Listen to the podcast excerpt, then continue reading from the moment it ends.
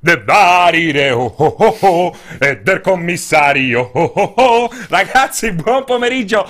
Terza giornata di Gamescom terza giornata di dirette targate multiplayer insieme a Emma Greg Gregori e la mia amica del Ciao. cuore Giordana Moroni. Eh, siamo qui io ho iniziato con una canzone tedesca l'unica canzone tedesca che conosco e dalla Come regia mi davano anche un'altra canzone ma non eh, perché ne conosci altre di canzoni tedesche? Beh, vabbè, dai, un po' di Ramstein, tipo, no? Ah, vabbè, i Rammstein sì, però erano meno Che è un festosi, po' no? come il tubino nero, sta bene con tutto. Esattamente, esattamente, esattamente. Esattamente, ragazzi. Allora, terza giornata carica di novità. Dal- dai nostri ragazzi a Colonia stanno arrivando tantissime informazioni, ta- tantissime informazioni in esclusiva. Stanno provando tutti i giochi presentati in fiera. Stanno dando un'occhiata a tutti i trailer nuovi e anche riciclati dalle tre, perché ci sono anche quelli. Eh, non vediamo l'ora di saperne di più per quel che riguarda il trailer in esclusiva che Hideo Kojima sta mostrando nello stand Sony chiamato Briefing, che sta svelando alcune cose e sembra veramente interessanti riguardo il gameplay del suo prossimo gioco. E io sto odiando tutti quelli che sono lì in questo momento.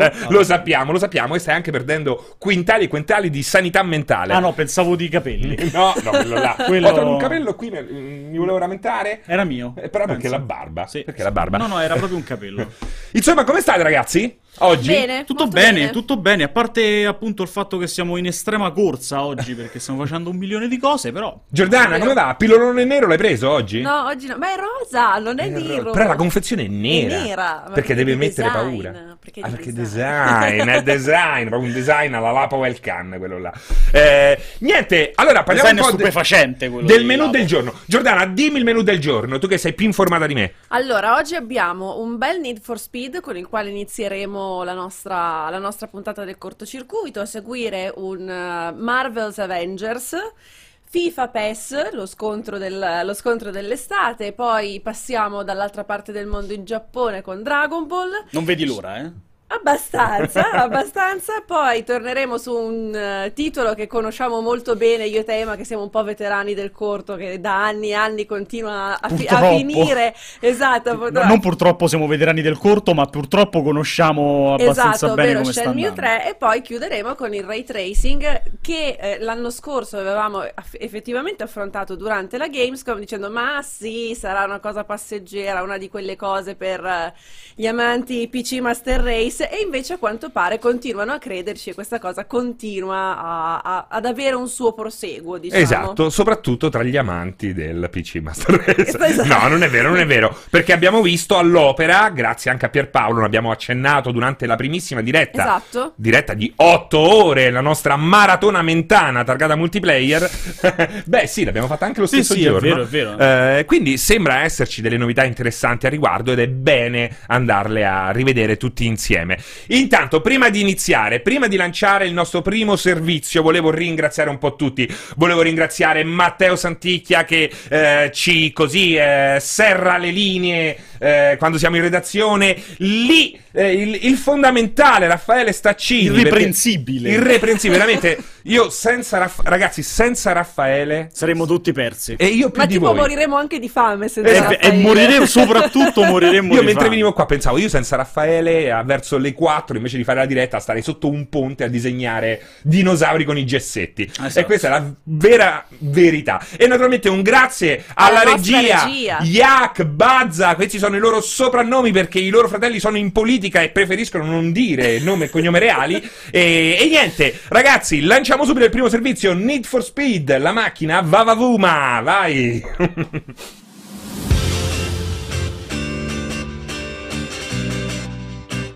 25 anni fa nasceva la serie Need for Speed e fin dal primo capitolo ha tentato costantemente di tenere alto il nome dei giochi di corse arcade. Dopo il periodo d'oro dei primi anni 2000, caratterizzato anche dalla positiva concorrenza con Burnout, la serie ha però vissuto più bassi che alti. Oggi prova a tornare nuovamente in pista con Need for Speed Heat. Sviluppato da Ghost Studio, team dove lavorano tanti ex sviluppatori di Burnout, il gioco cerca di mettere in campo quante più auto e modifiche possibili. L'obiettivo sarà conquistare le lande di Palm City, città che ricorda molto da vicino la soleggiata Miami, con corse sia di giorno sia di notte. Se infatti la luce sarà teatro di competizioni legali atte a conquistare crediti spendibili sul proprio bolide, di notte si sfreccia sulle strade di Palm City in corse clandestine per ottenere sempre più considerazione nell'ambiente. In questa dualità si inserisce poi la corrotta polizia della metropoli che tenterà costantemente di acciuffare il giocatore e farlo pagare per i suoi crimini. Nonostante non si tratti di un titolo always online, che quindi non richiede una connessione ad internet costante, il team ci ha tenuto a comunicare come l'interconnessione tra i giocatori si rivelerà importante in termini di gameplay, soprattutto per quanto riguarda alleanze e scontri basati sulla reputazione. In attesa di scoprire se sarà finalmente l'anno della grande rivalsa di Need for Speed, non possiamo che attendere il prossimo 8 novembre, quando il gioco arriverà su PC, PlayStation 4 e Xbox One. Ed eccoci di ritorno dopo aver eh, visto Need for Speed, l'ultimo Need for Speed targato Electronic Arts in azione. Ad alcuni è piaciuto particolarmente, altri sono rimasti un po' freddini. Per scoprire tutta la verità, ci colleghiamo in diretta con Pierpaolo Greco, che sicuramente eh, conoscete. Eccolo qui, bello come il sole. Ciao a tutti, mi dispiace, non posso tirare a parlare. Reale, ci vediamo dopo a cena. Ciao a tutti, buongiorno, buonasera, anzi. Ecco qui, Buonasera, lo vedete buonasera. che si staglia dietro un enorme cartello con su scritto Sega, che è un po' un controsenso per il super campionissimo. Esatto, no, diciamo che ha va- vari riferimenti. Esatto. Per decidere il migliore. Non- il rifer- hai sbagliato riferimento per lui, in questo caso. Vai, Certo. dici tutto su Need for Speed, Pierpa. Guarda, avete due scelte, o Sega o c'è anche Koch. Eh. Potete scegliere la mia opportunità. Sembra, sembra quasi tutto fatto apposta per noi italiani proprio. eh. esatto. esatto. Perfetto, Allora, vado con Need for Speed. Io purtroppo mi dispiace se mi sentite male, io non vi sento, non ho le cuffie, ho fatto questo collegamento veramente in corsa. Allora, Need for Speed, eh, demo purtroppo molto sfigata, perché io ci tenevo tantissimo a vedere Need for Speed, perché insomma era un titolo, io sono fan. Era una delle pochissime novità barra sorprese di questa, di questa Gamescom. Ho detto, cazzo, per decidere di farlo vedere con l'uscita a poco sarà una demo bella corposa. Avranno qualcosa di dire con questo nuovo Need for Speed che arriva dopo due Need for Speed con un po' di problematiche. eh, e invece la demo era sfigata purtroppo perché era una demo di circa un quarto d'ora. Credo che sia, non so se abbiamo già pubblicato una video anteprima. Comunque, considerate che quella che si vede nella video anteprima è l'acquisizione perché si poteva tutta acquisire. Giocata su PlayStation 4 Pro.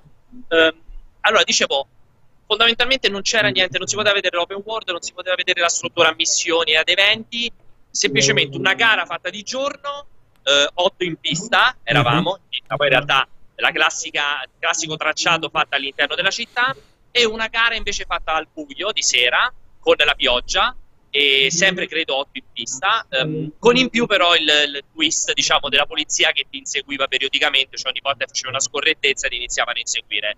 Eh, il problema è che, cioè, secondo me ormai se devi far vedere Need for Speed lo devi, far, lo devi presentare, lo devi far vedere, devi spiegare quali sono le grandi novità, grandi, quali sono le novità dell'open world in questo caso, insomma, della struttura di gioco. Invece fare due gare, cioè mi ha convinto un po' a metà, devo essere sincero. Il gioco è quello, e poi non so se avete delle domande, comunque dicevo, c'era anche una parte di customizzazione sia del personaggio perché si potrà avere il proprio avatar personale, Mhm. eh, e c'è anche una parte di personalizzazione, cioè personale, scegliendo fra tutta una serie di avatar, facendo un po' di modifica al vestiario, e poi la parte di customizzazione della macchina, ma non c'era il tuning, c'era solo la customizzazione estetica. Ehm, detto questo, niente, queste due gare molto standard.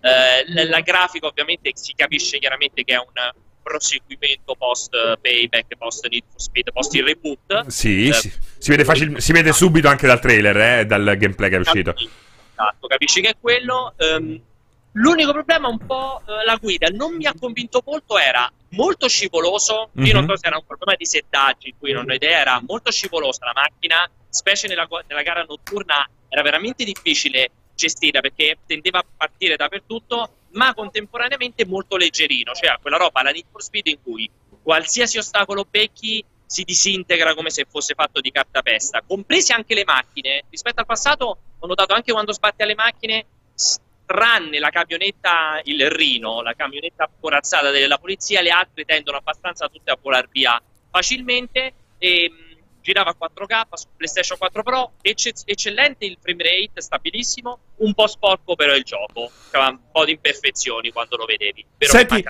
Senti, Pierpa, tu hai detto eravamo in otto in pista. Naturalmente non avete giocato online. No, no, cioè nel senso era una gara con 8 Ok. computer e, e te, però loro mi hanno detto ho avuto un'intervista breve, purtroppo l'ho avuta prima del gioco, prima della prova. È odioso quando succede questo. Senza senso, infatti mi sono lamentato come il mio solito, infinito, c'era l'intervista me l'hanno fatta fare ieri mattina e poi il gioco ieri Folle. sera. Aveva, mi hanno confermato che però, eh, come al solito, allora potrei giocare completamente da solo senza necessità di collegamento, potrà essere giocato offline, ma se giochi online puoi scegliere di, di far entrare nel tuo server, i, eh, scusate, nella tua partita i tuoi amici o chiunque, puoi farla chiusa, aperta e così via, e, e quindi potrai fare le gare ovviamente anche con i tuoi amici, naturalmente. Dovrebbe essere un'esperienza seamless, cioè non è devi, devi impostare la partita con i tuoi amici. Ok. Bene, quando vai a fare le sfide, semplicemente se c'hai gli amici ti puoi invitare al muro. Ok, senti, un'altra cosa importante, poi se lascio spazio ai miei colleghi se hanno delle domande, eh, hai parlato di customizzazione e io un po' ho il terrore che siano ritornate le carte, perché l'ultimo Need for Speed è una sorta di rubamazzetto dei pezzi di ricambio. Ci la so- l'assomiglia tutto ai pezzi di cambio. No, allora, purtroppo non si può vedere la meccanica, ma gliel'ho chiesto 68 volte all'intervista anche perché non avevo molte domande. Mi hanno confermato che non ci saranno loot box. Eh, le uniche cose che dovrebbero essere a pagamento dovrebbero essere perfetta- solamente cosmetiche. Tutto quello che riguarda il tuning, semplicemente lo compri con la moneta in game. ok. e- stavano ancora valutando, dovrebbe essere tra l'altro già disponibile dall'inizio, cioè non è che prima lo devi sbloccare. L'unica cosa che devi sbloccare sono le vetture, ma anche queste giocando non c'è nulla a pagamento. Se quello mi hanno ribadito, quindi credo sia molto lineare come, come sistema. come Anche, anche perché se dici le uniche cose che possono esserci a pagamento qui sono cosmetiche, diciamo che comunque resta un problema perché Need for Speed tutto è cosmetico, la roba che poi interessa di più, quindi Sì, anche se loro continuano, è tutto stracosmetico. Vuoi venire qui a fare la live? È impossibile. Chi è? La regina aliena? È la nostra... Ah no, no, no, no, no, no. Visto che appena tornato è andato a vedere non so cosa, però una cosa importantissima, non vi posso dichiarare. Dicevo, eh, no, allora la parte estetica è quella, è quella da tamarro, figo, quello che c'è in ognuno di noi, quello che ogni volta rosico per non essere un americano e dover andare in giro con la macchina normale.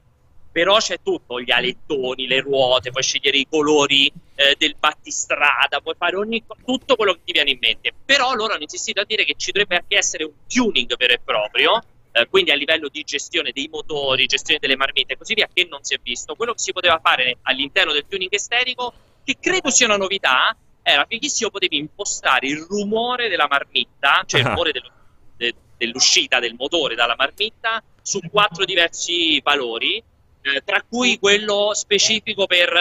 Cioè, avete presente quello proprio da tamarro potente di periferia? Quello che quando- scoppia. ti togli il piede dall'acceleratore e ti scoppia la marmitta, puoi scegliere la frequenza di scoppiamento della marmitta. e questo forse spiega il sottotitolo hit. esatto, cioè potevo fare, potevi fare, ho fatto, mi sembra si veda anche nel video, ho fatto subito la macchina con lo scoppiettio massimo, quindi ogni volta che lasciavi l'acceleratore era un tru tru tru che sembrava potevi veramente vabbè, dovevi farti riconoscere giustamente. confermo, confermo, Senti, confermo. Pierpa, ultime due domande eh, molto importanti. Chiedono tutti dove sia la regina madre. eh, che... In finale. Alien, scusami, madre anche, però. in Alien credo stia ancora facendo i giri stand se non ricordo male. E A il giri sec- stand che durano da 72 ore praticamente. Voglio tornare, andiamo oltre. e hai fatto a botte con Yu Suzuki? Non ancora? Purtroppo, purtroppo, allora vi dirò questo, lo dico a tutti quanti voi che state ascoltando il cortocircuito e anche a voi tre che state lì dentro. Allora, purtroppo Yu Suzuki ha dato le interviste soltanto il giovedì, quindi non lo posso fare io perché ci sono, cioè domani mattina me ne parlo. Ma lo ha fatto apposta, Pierpa, lo L'ha sappiamo. fatto chiaramente apposta. Cosa. Questa cosa quindi ha obbligato a non far vedere il me gio- a me il gioco, ma di farlo vedere a Vincenzo, perché Vincenzo ha visto il gioco, che l'appuntamento era oggi, e domani farà l'intervista. Però io vi posso dire questa cosa qui. Ho avuto una grande chiacchierata con Vincenzo, e non entrerò nei dettagli del suo giudizio sul gioco, ma io mi sono limitato a dirgli, guarda, ah, però devi avere il coraggio di fare la video anteprima con me per ripetere le cose che mi hai detto, perché quando io ho detto durante le tre che è un gioco vecchio, che non ha alcun senso, ed è secondo me anche qualcosa che potrebbe rovinare la memoria di Scemmio, Molto probabilmente lo farà. Non è vero, non è vero, Pierpa, perché io l'ho messo tra le mie delusioni. eh, Ma il, ma il, punto, il, punto, è che non è, non è, che l'avete messo nelle vostre delusioni. Io non so con quale, con quale strano pensiero poteva non essere Così. nelle vostre delusioni dal principio. Intanto, intanto mi è stato detto dappertutto che non capisco un cazzo, che l'ho detto perché sono contro il Giappone, contro i giapponesi, contro il mondo intero, contro Scemio e tutto il resto. Vincenzo a me mi ha riferito delle cose che, ripeto, non posso riportare. E gli ho detto, perfetto, vai, facciamo insieme la vita anteprima in cui ne discutiamo, visto che siamo basta che ne discutiamo? E lui mi ha detto no, assolutamente, non farò la video anteprima. Questa è stata la risposta. Quindi se a Vincenzo, fai la video anteprima di Scemio con Pierpaolo e discutete dell'utilità di avere Scemio nel 2019 in quello stato. Io mi offro volontario, mi offro volontario. Pierpa, grazie di tutto, ti lasciamo alle tue cose. Un Vai, bacione. Io, che vi interessa, io sono andato a fare l'ultimo appuntamento, poi ripeto, è finita la fiera per me chiuderò in bellezza perché stanotte ho dormito pochissimo e chiuderò con un appuntamento di un'ora con Wasteland 3, bello, però bellissimo. È Wasteland, grande passato, è sempre tutto bello. Io adoro quegli, quegli strategici, quegli, quei giochi di ruolo classici, combattimento a turni, è tutto bello, ma un'ora di Wasteland 3 alla fine della seconda giorno di fiera, dopo aver dormito tre ore per tre notti di seguito, potrebbe essere distruttivo. Nella sala. Dai, buona fortuna allora, in bocca al lupo, in bocca Grazie, a Wasteland. Pier. Ciao Pier. Ciao. Ciao ciao. ciao. Eh beh, sì, è dura, eh, è dura. L'ultima... Eh, Wasteland è impegnativo. Eh, Wasteland è così, posizionato all'ultimo, quando hai il rigor mortis ormai. Dovrebbe eh. essere per legge, per legge, entro le 10.30 della mattina. esatto, esatto. Ehm, e direi che con, con Need for Speed abbiamo un po' chiuso qui, e non so se avete domande dalla chat, ma non fatele a noi, perché non l'abbiamo visto noi. Quindi tenetevele strette, Giordana, no? Esatto, Questa è la bellezza del cortocircuito. Come dici? Eh, questa è la bellezza del cortocircuito delle fiere. No, anche perché mi ricordo che nel primo episodio, nella, durante la nostra maratona di otto ore, ne avevamo un po' discusso di, di Need for Speed, già io e te. Fra. È vero, è vero, abbiamo fatto qualche Quindi considerazione. Mi sono già esposta abbastanza su. Siamo stati sulla... un po' cattivelli. Siamo stati un po' cattivelli, però va detto che quello che ci ha raccontato Pier conferma, conferma un po' le nostre, le nostre insomma... Beh, così, alla fine è un gioco, è un gioco per tutti. Eh, ritorniamo a quello che abbiamo detto ieri. È un gioco per tutti, e quindi what you see is what you get. Quello che esatto. vedi è quello che prendi. Ma è sempre stato così, tranne per rarissimi episodi per quel che riguarda Need for Speed. Voi avete giocato qualche Need for Speed? Eh, vi è rimasto Beh, marcante nel cuore? Most Wanted eh? in modo quasi più coatti, i primi eh. due. Beh, beh, mm, Underground e Underground 2 più di tutto il resto. Uh-huh. Poi, secondo me, dopo Most Wanted è completamente morta. Io invece, che sono un vecchio rincoglionito, mi piacciono proprio i primissimi, quelli che portano, che affondano. Bullshit Ancora prima, quelli che affondano ah, le radici a test drive. 3DO, esatto, proprio, proprio un, po', esatto, un po' dopo, esatto. Un po' dopo il 3DO. No, anche, anche Hot No, Pursuit è stato bellissimo. Era quello per PlayStation 1, Hot Pursuit, se sì. non sbaglio. Bellissimo. Mi ricordo era un pomeriggio facevo gli esami di riparazione. Esistono ancora gli esami di riparazione? Sì. No, adesso li puniscono no. e basta. Li puniscono. Oh, sì. Sai che non lo Fisicamente. So. Ragazzi, non esistono più esami di riparazione, no, esistono, esistono. Veramente? Sì, Guarda che comincia a essere vecchio per te, c'hai i ricordi sparlati. Esistono, esistono. E gli esami di, di recupero. Intanto Pierpaolo mi manda dei vocali. Fateci sapere se ancora esistono gli esami di riparazione al liceo,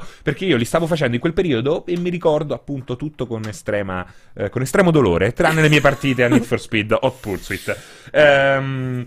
Vediamo un po', seconda parte, seconda parte, vediamo qui sul nostro eh, tabulato. Eh, abbiamo... Dove sono stati fatti dei disegni veramente Abbiamo Avengers, si parla di Avenger che naturalmente viene introdotto as usual da un nostro Mi sono sentito un servizio. Po', un po' a scuola. eh? Facciamo partire il servizio di Avenger così poi ne discutiamo insieme.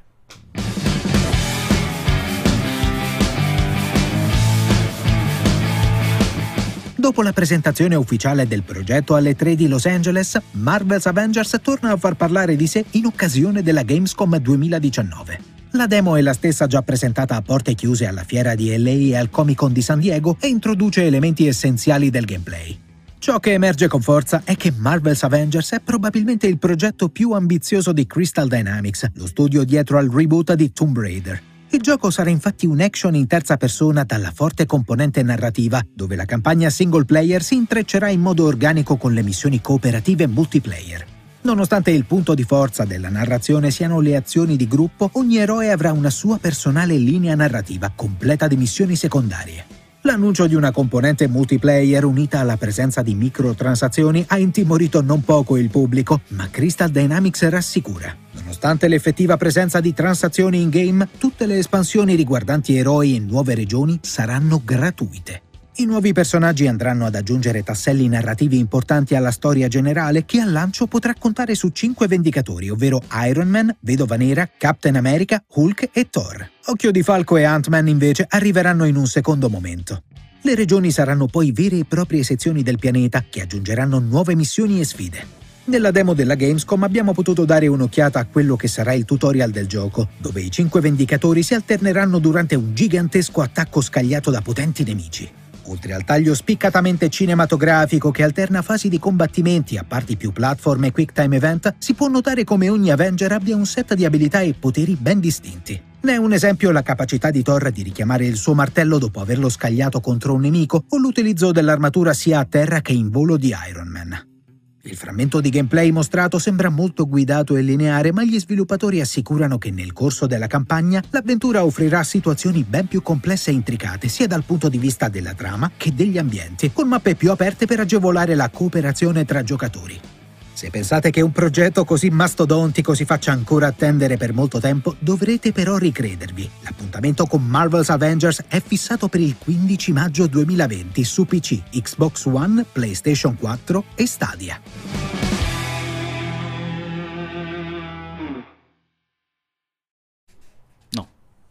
Siamo tornati. Siamo tornati nel frattempo. Stavo chiedendo appunto se avessimo dei collegamenti riguardo Avengers, ma non ne abbiamo.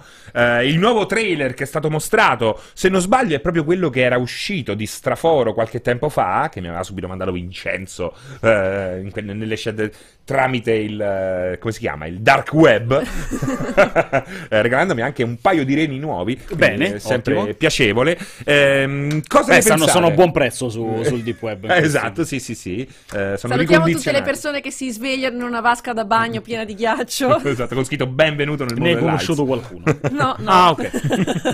No, lei li ha fatti svegliare. È lei, è è lei, lei. lei, lei, lei. Benissimo. Insomma, che dire di Avengers? A me sembra un gioco Lego con la super grafica.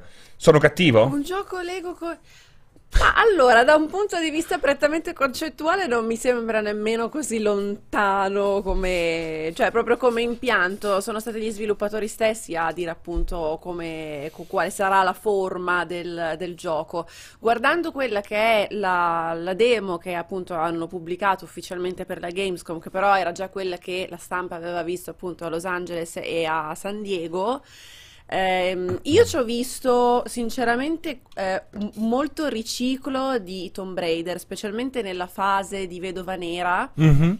Il il modo in cui corre, soprattutto il modo in cui arriva sulle sporgenze e salta, mi sembrano le stesse identiche animazioni di, di Lara. E che non è assolutamente un problema, però fa, fa comunque capire che parte dell'esperienza action maturata con il reboot di Tomb Raider comunque ha, ha aiutato per la creazione di, di questo di questo Marvel's Avengers, anche la parte platform di Hulk che salta da una piattaforma all'altra, molto guidata, ricorda un po' li- i livelli tunnel di, di Tomb Di Raider. Tomb Raider. È vero? E, mm, mi, mi- mi fa piacere da una parte il fatto che gli sviluppatori, dopo che hanno raccolto tutte le critiche sul- sull'aspetto dei protagonisti, cosa di cui avevamo già parlato durante le tre e di cui io mi ero anche molto lamentata perché dicevo che non, non mi piacevano molto i, i modelli utilizzati per gli Avengers, visto anche il fatto che noi siamo ormai abituati a conoscere i Vendicatori e comunque tutto l'universo Marvel attraverso gli, auto- gli attori dell'MCU, loro hanno detto no. Questo è quello che. Però io glielo appoggio troverete. questo, Giordana. Eh? No, no, è giusto. È giusto. Non Mi- potevano mi è fare. piaciuto, Cioè, mi è in realtà non potevano nemmeno fare in un altro modo, se ci pensi. No, allora non potevano fare assolutamente in un altro modo perché non, non si può. Diritti, attori che invecchiano o che lasciano la serie. No, Questa è una roba che potrebbe andare avanti dieci anni. Esatto, esatto. Come E, facevi? Però ritornando un po' al discorso che, che facciamo tutti i giorni del fatto che la gente si deve lamentare, io a giugno sono stata una che si è lamentata Eh. e invece mi hanno dato il 2 di picche dicendo no, continua a lamentarti perché noi non lo cambiamo e mi è piaciuta molto come, Come deciso. risposta? Assolutamente sì. Beh, perché bisogna tenere il punto. Se cominci a inseguire il pubblico così per queste cose qua, finisci in un limbo e non esci più, eh. Vista, vist- guardando la demo, vedendola un po' più da vicino, ehm, quindi prestandoci più attenzione rispetto a quello che era solo il trailer che avevamo visto, mi devo ricredere sul fatto che non sono poi co- così, tra virgolette, brutti i personaggi. No, è che No, è sono ano- non difficile, sono no? brutti, sono anonimi. Sono un po'- problematica esatto. Sono è ancora probabilmente anonimi. Probabilmente dopo due giochi degli Avengers eh, e magari assenza di film, non ci sarà mai più l'assenza di film sugli Avengers, credo, da adesso fino a quando moriamo. Eh, però se eh, stessimo due anni a stretto contatto con questi personaggi, probabilmente... eh, Ce ne affezioneremo in modo tanto. Potrebbe esserci un'assenza di film di Spider-Man, però, a quanto pare. Questa è una cosa che vogliamo di Questa è una roba che ad discutere. un certo punto discuteremo, secondo me, completamente Ma secondo me folle. discutiamola anche adesso, perché poi dopo ci abbiamo tante altre belle cose. Quindi. Completamente folle. Perché dici che cosa è successo, ieri. Giordana? Ri- ricapitoliamo, anche perché io non sono un grande esperto, cioè ogni tanto mi guardo questi film di supereroi, ma non mi piacciono molto. eh, e ho letto, ma non è, non è che ci ho capito molto, eh. Allora, il problema, guarda caso, stranamente chi l'avrebbe mai detto, è esclusivamente un problema di soldi, perché sostanzialmente... Di Sony anche. Eh, esatto, e di di, so- soldi e di Sony. Eh, Eh. Intanto vediamo Pianesani, mm, che però sta sempre Io bene. da un colletto, guarda, tac, colletto a Pianesani. Sostanzialmente il problema qual è? Che Oddio, si è girato! ho dovuto fare, scusami, Giordana. Eh, e cioè che i diritti di Spider-Man appartengono a Sony. Nel momento in cui Spider-Man è entrato ufficialmente nell'MCU c'è stata questa partecipazione tra Disney e, ehm, e Sony e da questa partecipazione, da questa unione sono nati i film che abbiamo appunto visto, Homecoming Far From Home, più tutte le comparsate ovviamente dei- del- dello Spider-Man di Tom Holland all'interno dei film.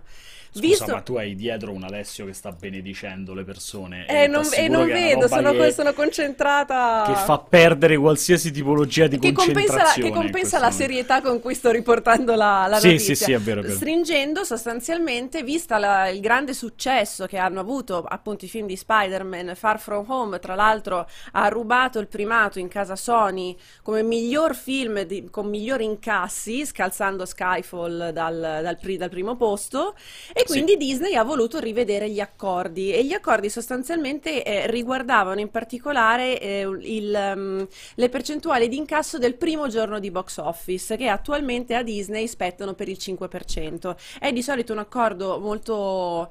ehm, eh, che, che capita spesso di vedere all'interno del mondo del cinema. È un primo accordo che spesso viene modificato nel momento in cui Esatto. c'è... Le cose vanno meglio. Esatto, sì. Esatto, che ha anche un nome specifico, adesso ve lo cerco ragazzi perché me, me l'ero, se- me l'ero segnato. Tipico E- accordo del cinema. Esatto, Sì. e Tac. Sony sostanzialmente ha detto no, assolutamente non, non vogliamo. Ah, si chiama First Dollar Gross, proprio un, Ah, un nome specifico. Che è anche un... cioè, tipico accordo del cinema, ma anche di un'altra parola, sempre con la C, eh? Anche un eh, tipico ok, accordo. una A poi? Sì. Ok, sì, è una doppia consonante. Oh, non mi fate sentire queste cose orribili. E, e quindi Sony, che comunque detiene i diritti di Spider-Man, ha la possibilità di fare un po' il leone in questa situazione, dicendo: Vabbè, allora sai che c'è, non riusciamo a trovare un accordo, è stato un, piace- un- è stato un piacere. Cattolicesimo, un Però accordo natura- cattolicesimo. Naturalmente è un, forse è una rottura soltanto di facciata. Poi. Allora, sarà una rottura che può andare avanti fin tanto che il prossimo film di Spider-Man, che è comunque Mhm. affidato, credo che continui a essere affidato allo stesso regista di. mm, eh, che ha seguito sia Far From Home che. Sì, questo sì, l'ho sì. capito io, Ok. sì, è lo stesso. Eh, però non ci sarà ovviamente tutta la supervisione di, di Marvel e di Feige, che comunque mm, il buon Kevin è E riuscito. infatti è un enorme problema È questo. un eno- assolutamente un enorme. E poi questa cosa qui. eh, Ed è folle, ripeto, da parte di, di Sony, perché io capisco l'importanza di quel 45% in più il primo giorno che vale, cioè parliamo di film che il primo giorno incassano 50 milioni, quindi è ovvio che la percentuale sale parecchio, ma allo stesso tempo è una mancanza di lungimiranza, che è un po' una mancanza di lungimiranza che si, che secondo me si comincia a percepire anche un po' in ambito videoludico, Mhm. eh, perché stiamo parlando di un personaggio che sta funzionando sotto la supervisione di, di Marvel come non potrebbe mai funzionare No, se non fosse sotto la supervisione di, Ma- di Marvel nel lungo periodo. Quindi quei soldi che tu vai a dividere con Marvel adesso sono dei soldi che ti ritornano sul lungo periodo. Anche Sembra una cosa perché in Far From folle. Home c'era poi, vabbè, non, non facciamo, non facciamo troppo spoiler, sia nella scena finale che negli end credit vengono mostrati tutta una serie di eh, informazioni anche abbastanza importanti. Far From Home, sì, eh, scusate, mh, sì, Far From Home è il secondo, si chiude abbastanza col botto. Il botto, direi. Esatto, quindi cioè, c'è una pianificazione già ragionata e pensata per Spider-Man, un po' come tutti ovviamente, cioè noi vediamo cose che probabilmente sono state già ragionate cinque anni prima, come, Assolutamente. fa- come fasi dell'MCU. Mhm. Quindi è una mancanza di lungimiranza di Sony eh, anche su, proprio come dice Ema, su, su un controllo qualità che Marvel può fare e che Sony non è in grado di fare. Poi io non metto in dubbio che sicuramente le pretese di Marvel da un certo punto di vista saranno state anche delle altre che noi non conosciamo. Ricordiamoci eh. sempre che quando diciamo Marvel diciamo Disney. Esattamente, ok? esattamente, perché quando diciamo Marvel diciamo Scusate. Disney, quindi non, non mi sorprenderebbe scoprire, scoprire poi che effettivamente insomma la, la- la mossa ri- richieda da- dal punto di vista di Disney anche una quantità di altre piccole clausole, no? Certo, poi Eh, è pure vero che è sospetto il modo in cui il- la notizia è uscita, quindi potrebbe essere stata eh, distribuita così, ri- eh, fatta circolare proprio per eh, Ma è sospetto anche, se- secondo me, allora non voglio vederci una teoria del complotto, però è sospetto il fatto che noi due giorni fa abbiamo sentito della notizia ed eravamo qui perché la- la- l'abbiamo scoperto, quella dell'acquisizione di Insomnia Bravissima! da parte di Sony, che è lo studio di sviluppo. È sospetto il timing. È, è strano, cioè, sono- non ci- ripeto, non ci voglio vedere il complotto per forza, però è una coincidenza interessante. Anche perché ecco, Sony veramente è in grado così. di fare degli ottimi film di Spider-Man e ora di affiancarci 14 un gioco di Spider-Man che vale 14 Cioè, questo- milioni di copie vendute. In questo, in questo migliore disegno, esclusiva, in questo disegno vedo un- un, eh, un- uno, uno staccarsi dall'MCU per riagganciarsi a un filone, a un franchise tutto in mano a Sony che mh, appunto fa interagire le due, i, i due, i due mondi. C'erano stati dei timidi, eh, come si dice, dei, dei timidi richiami tra, il fi- tra i film e i... mh, e i videogiochi all'interno di Far From Home avevano aggiunto un, eh, nella parte finale c'è Spider-Man che si fa un selfie ed è lo stesso selfie che ci si può fare Fare all'interno gioco. del gioco. Poi ci sono stati i costumi di Far From Home che sono arrivati come contenuto, mi sembra gratuito all'interno del gioco.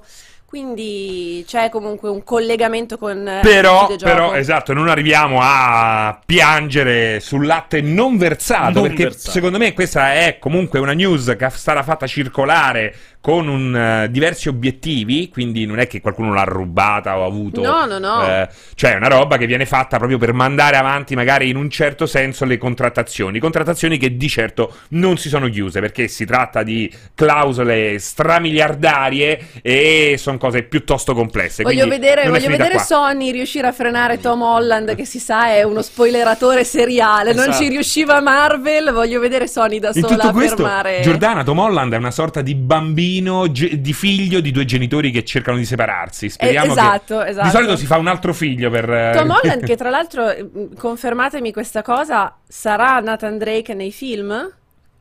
No? Ah, era una cosa era che era, era un rumor che avevo letto da, da, Mi da ricordo qualche anche parte. io questa roba qui, però non lo so se poi c'è stata, stata una confermata. conferma definitiva. E comunque, tra le altre cose, è stato anche annunciato un nuovo The Matrix. E ieri è stato Oh, Era esatto. impossibile non dirlo. La speranza è che facciano finta che il 2 e il 3 non siano mai stati girati. Esatto. E dice- direi che non c'è nient'altro da dire. Oggi un nostro collega di Movie Player, eh, Giuseppe, scriveva, ehm, che salutiamo tra l'altro. Ciao Giuseppe! Ehm, Matrix 4 è come il cucchiaio, non esiste. esatto. Intanto salutiamo il gatto sul tubo che ci sta seguendo, la migliore voce di Twitch, è così calda e suadente che mi fa E impazzire. poi l'hanno rimessi, l'hanno rimessi insieme perché ci stanno Chi? di nuovo tutti per, per eh, Matrix 4. Ma vabbè. Ah, è vero, sì, sì, c'è. Questa reunion. Sì. Però, e, e volevo solo leggere il commento di Freerunners che trovo molto divertente. Dice: Se mettiamo la camicia di Ema sui pantaloni di Giordana, esce il fantino della giraffa del palio di Siena. Siena. Bene. Non bene. male. Mi piaceva, Non mi piaceva. Potremmo farlo come chiusura. Eh, ma vogliamo dare il numero? Si può dare? È già in sovraimpressione 392 56 72 883. Sei un mito. Ogni giorno un pezzo diverso. Eh certo. Eh, certo. L'altra volta nord sud ovest est, oggi sei un mito.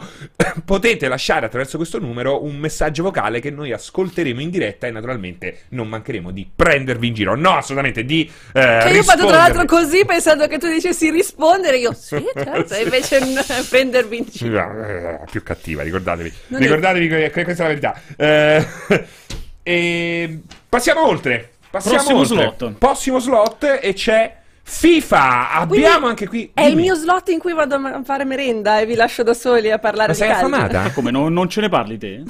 Ma non hai mangiato due cianfruscotti al limone già? Ma non sei una grande appassionata di calcio? Tantissimo. Allora, raccontaci le nuove esclusive sulle licenze. io direi prima di FIFA lanciare il servizio invece, che ne dite? Servizio.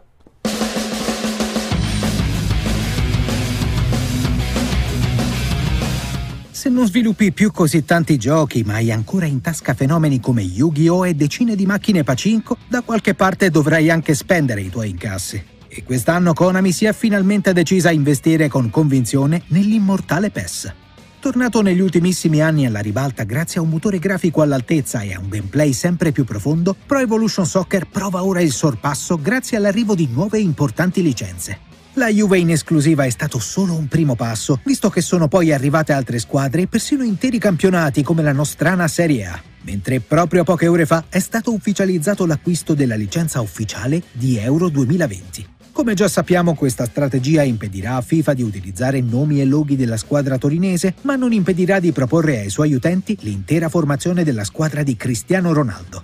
Si tratta comunque di una mossa strategica interessante che porterà sicuramente dei benefici in termini di popolarità e atmosfera.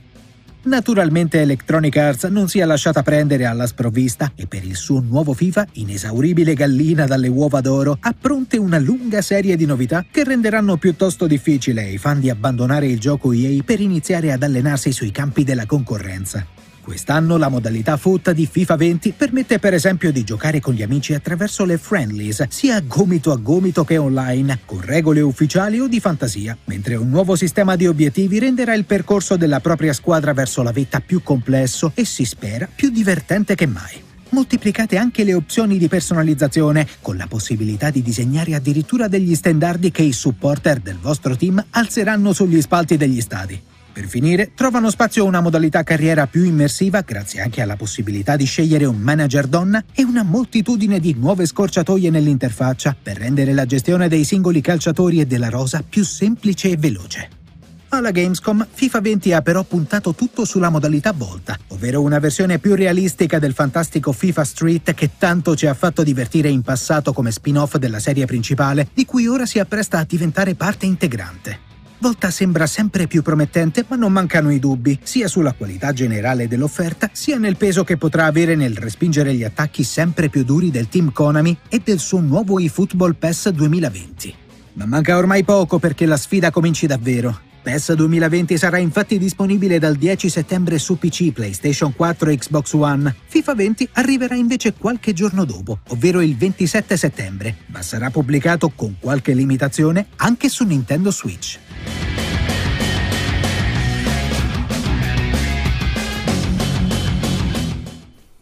E queste erano le ultime novità per quel che riguarda FIFA 20, ma ci abbiamo messo anche, come avete eh, visto da voi, un po' di Pro Evolution Soccer, perché naturalmente sono due, due robe inscindibili, no? Se esce FIFA non può non uscire PES.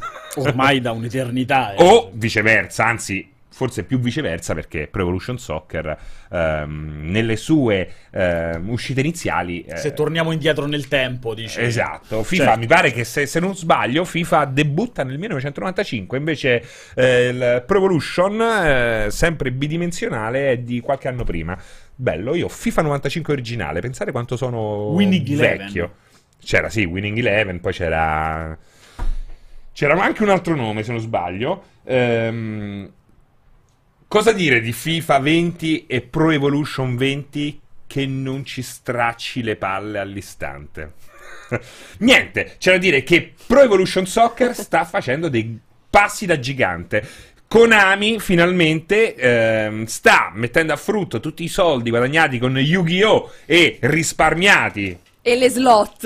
e le slot e risparmiati senza fare giochi, no? Esatto, dice. esatto. Eh, Sta finalmente li sta, met- li sta investendo fortunatamente in qualcosa che è appunto Pro Evolution Soccer che mai come quest'anno sembra aver messo la freccia per tentare un sorpasso e io sono molto contento perché i monopoli mh, non portano mai a buoni risultati Giordana Assolutamente. Eh, e quindi speriamo bene sta comprando licenze un po' ovunque questo non vuol dire toglierle a FIFA perché abbiamo visto si sono comprati la Serie A però non è che FIFA non abbia la Serie A si chiamerà come come- non so come la, la- la- la chiamano. Cambiano il nome, non possono usare il logo, ma le squadre sono quelle. Stessa cosa Juventus si chiama. Non mi No, ricordo. anzi, in realtà PES compra il logo.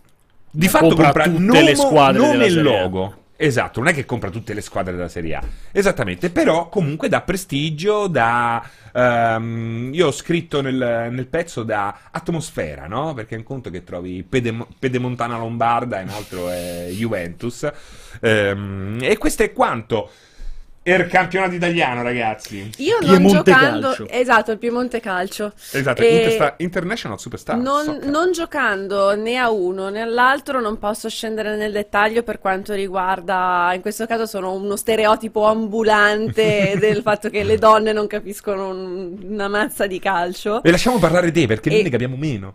No, però il, il- il senso è, ho, mh, andando un po' a leggere i commenti che ho trovato appunto sotto gli articoli, sotto le notizie, eccetera, eccetera, trovo molto strano perché non, non riesco a capirla bene questa cosa, Mhm. di come eh, le persone siano più attaccate, più affezionate a una questione appunto di logo, di brand, di nome, piuttosto che alle meccaniche di gioco. Cioè, nella mia testa vince il gioco che è più bello da giocare, non quello che ha la Juventus eh, piuttosto che il Eh, Piemonte Calcio. Però Però, però diversi. è Esatto, una devi questione, immagino che sia un- una questione di tifoseria, che quindi non, non, Però anche, mio- anche di atmosfera, no? Perché un conto Champions League che parte la canzone della Champions League, no? C'è la regia Ok. di quel tipo. Un conto è che hai, com'era la Master League, quella di, di Pro Evolution. La Scusate Master se, League. se dico qualcosa di sbagliato, però c'è l'equivalente. Sì, hai ragione, però è anche vero che Pro Evolution Soccer è arrivato fino a qua proprio grazie a quello che dici, quindi c'è una folta schiera di persone che lo ha preferito nonostante non avesse le licenze, non ne ha mai avute. C'erano eh, i famosi giocatori tarocchi, no? Battutista invece che Battistuta, eh, Faggio invece che Baggio, e questa cosa qui quasi, no? No, La- no, immagino che sia sicuramente una questione di, di attaccamento a squadre, personaggi, Eh, sì. eccetera, eccetera, e poi anche al franchise stesso. Quindi, se sei un giocatore storico di PES, continui a giocare PES piuttosto appunto che darti a un Negli ultimi anni, però, FIFA. ha fatto ha un po' unito. Da quando sono subentrati gli irlandesi e gli scozzesi, perché prima lo facevano in Canada, quelli volevano fare un gioco di calcio vincente dal Canada. Cioè, o sei un orso o un salmone, se la pensi in questo modo. e visto che nessuno dei due sviluppa FIFA, hanno La finalmente- famosa storia calcistica del Canada. lo storione calcistico quasi, proprio rimanendo in tema ittico-canadese. Eh, poi fortunatamente hanno aperto gli occhi, hanno chiamato gli europei e a quel punto FIFA, è bello, grazie che mi dai l'opportunità anche di fare questa piccola cronistoria, perché io poi non sono un grande partito di calcio, ma seguo, non sono un grande partito di giochi sportivi, ma mi piacciono. Ok. Però centellino, Mhm. capito? Eh, e quindi eh, a quel punto ha cominciato a rubare anche quel popolo eh, che preferiva Pro Evolution per il suo gameplay, capito? Perché è migliorato. Adesso vedere Pro Evolution ritornare un po' alla ribalta grazie sia al gameplay che finalmente anche a qualche ehm, buon acquisto in termini di licenze mi, mi fa piacere, anche perché Konami magari fa 2 miliardi Ma di perché dollari. anche lì poi la concorrenza è una cosa importante, no? Cioè, Certo. sono al- praticamente dieci anni che, che si parla di FIFA, FIFA, FIFA, FIFA. Che gioca da PES, solo sì. praticamente. Cioè, Eh, sì. poi PES continua ad avere, diciamo, il suo zoccolo duro di quelle persone che dai tempi andati di PES non hanno mai fatto il passaggio. Ma al di là degli ultimi, dell'ultimo paio d'anni di scivoloni, è indubbio, ragazzi, che per almeno un lustro ci sia stata una differenza abissale tra FIFA e PES. Quindi. Tu dici. Oh, abbiamo un audio, mi dicono dalla regia. Io a questo punto lo, se- lo ascolterei. E ciao ragazzi, sono Angelo, tutto complimenti per eh, la super live. E niente, volevo soltanto chiedere se, dato che c'è il Piemonte Calcio, i cori che si sentono poi dalla curva sono avanti Savoia, cioè tipo una cosa del genere, perché non si può dire Juve a quel punto. E poi volevo dire che secondo me, per non essere totalmente stracciapalle, dato che ormai i giochi di calcio ci sono, sono uguali ogni anno, se invece della modalità volta non ci poteva essere la modalità subuteo, che magari i quindicenni di oggi non sanno. Un abbraccio. Ma anche perché oltretutto questa modalità volta che doveva richiamare, tanto salutiamo e ringraziamo Angelo. complimenti, eh, questa modalità volta che doveva richiamare il fu FIFA Street, Street, esatto. straordinario FIFA Street che era Pare che sia la cosa che zoppica di più. Esatto, pare essere in realtà la componente meno riuscita e- ed è un gran peccato perché è quella che a me mh, faceva un po'... Più gola. Dava quel pruritino per dire magari forse Mhm. quest'anno, no? Guarda, uno dei FIFA che ho giocato di più era quello che ti permetteva di giocare il calcio indoor con i testoni giganti. Che bello. Perché che lì chiamavi quattro amici, tre amici e ti Io divertivi credo come che un la, la cosa più bella che ricordo, non FIFA, non PES, me la ricordo da... da eh, oddio, era- forse era proprio Ispro. Mhm. Eh, Che cosa? L'arbitro cieco. Ma era una modalità o C'era era... la scelta possibile Eh? dell'arbitro cieco, cioè un arbitro che stava in campo ma qualsiasi cosa facesse. Non fischiava. Bello che vedo che hai problemi a dire arbitro. Intanto dici arbitro o arbitro, come il gioielliere. Ho detto arbitro. Io dico il gioielliere. A me non sembrava, mi però sembra. potrebbe Io ho gio- detto gioielliere arbitro. Però quando hai detto arbitro- gioielliere. Gioielliere è Beh, difficile. me lo dice benissimo gioielliere. Però quando hai detto arbitro, invece che Albatros cieco, mi dico. invece che dire cieco, pensavo dicessi cornuto. Perché il... Arbitro cornuto, Beh, quello, c'era però. quello, quello esiste ovunque nella realtà soprattutto. Soprattutto Eh, però io mi voglio... Poche nozioni di calcio, ma quelle importanti le ho Ci tutte. sono. Eh, però Angelo ha detto una cosa giusta, nel senso che eh, esiste eh, in ambito Wii Mm? una sorta di versione subbuteo di FIFA e anche di PES perché Ah, sì? c'erano dei richiami eh, al subbuteo proprio per utilizzare il Wiimote. Mi ricordo un Pro Evolution Soccer, tra l'altro non male, eh, o forse era FIFA, potrei sbagliarmi, in cui proprio dovevi in tempo reale tracciare le frecce per far muovere i giocatori. Non Non era male. Cioè, il problema è che era una buona idea buttata là per riempire la line-up eh, su Wii.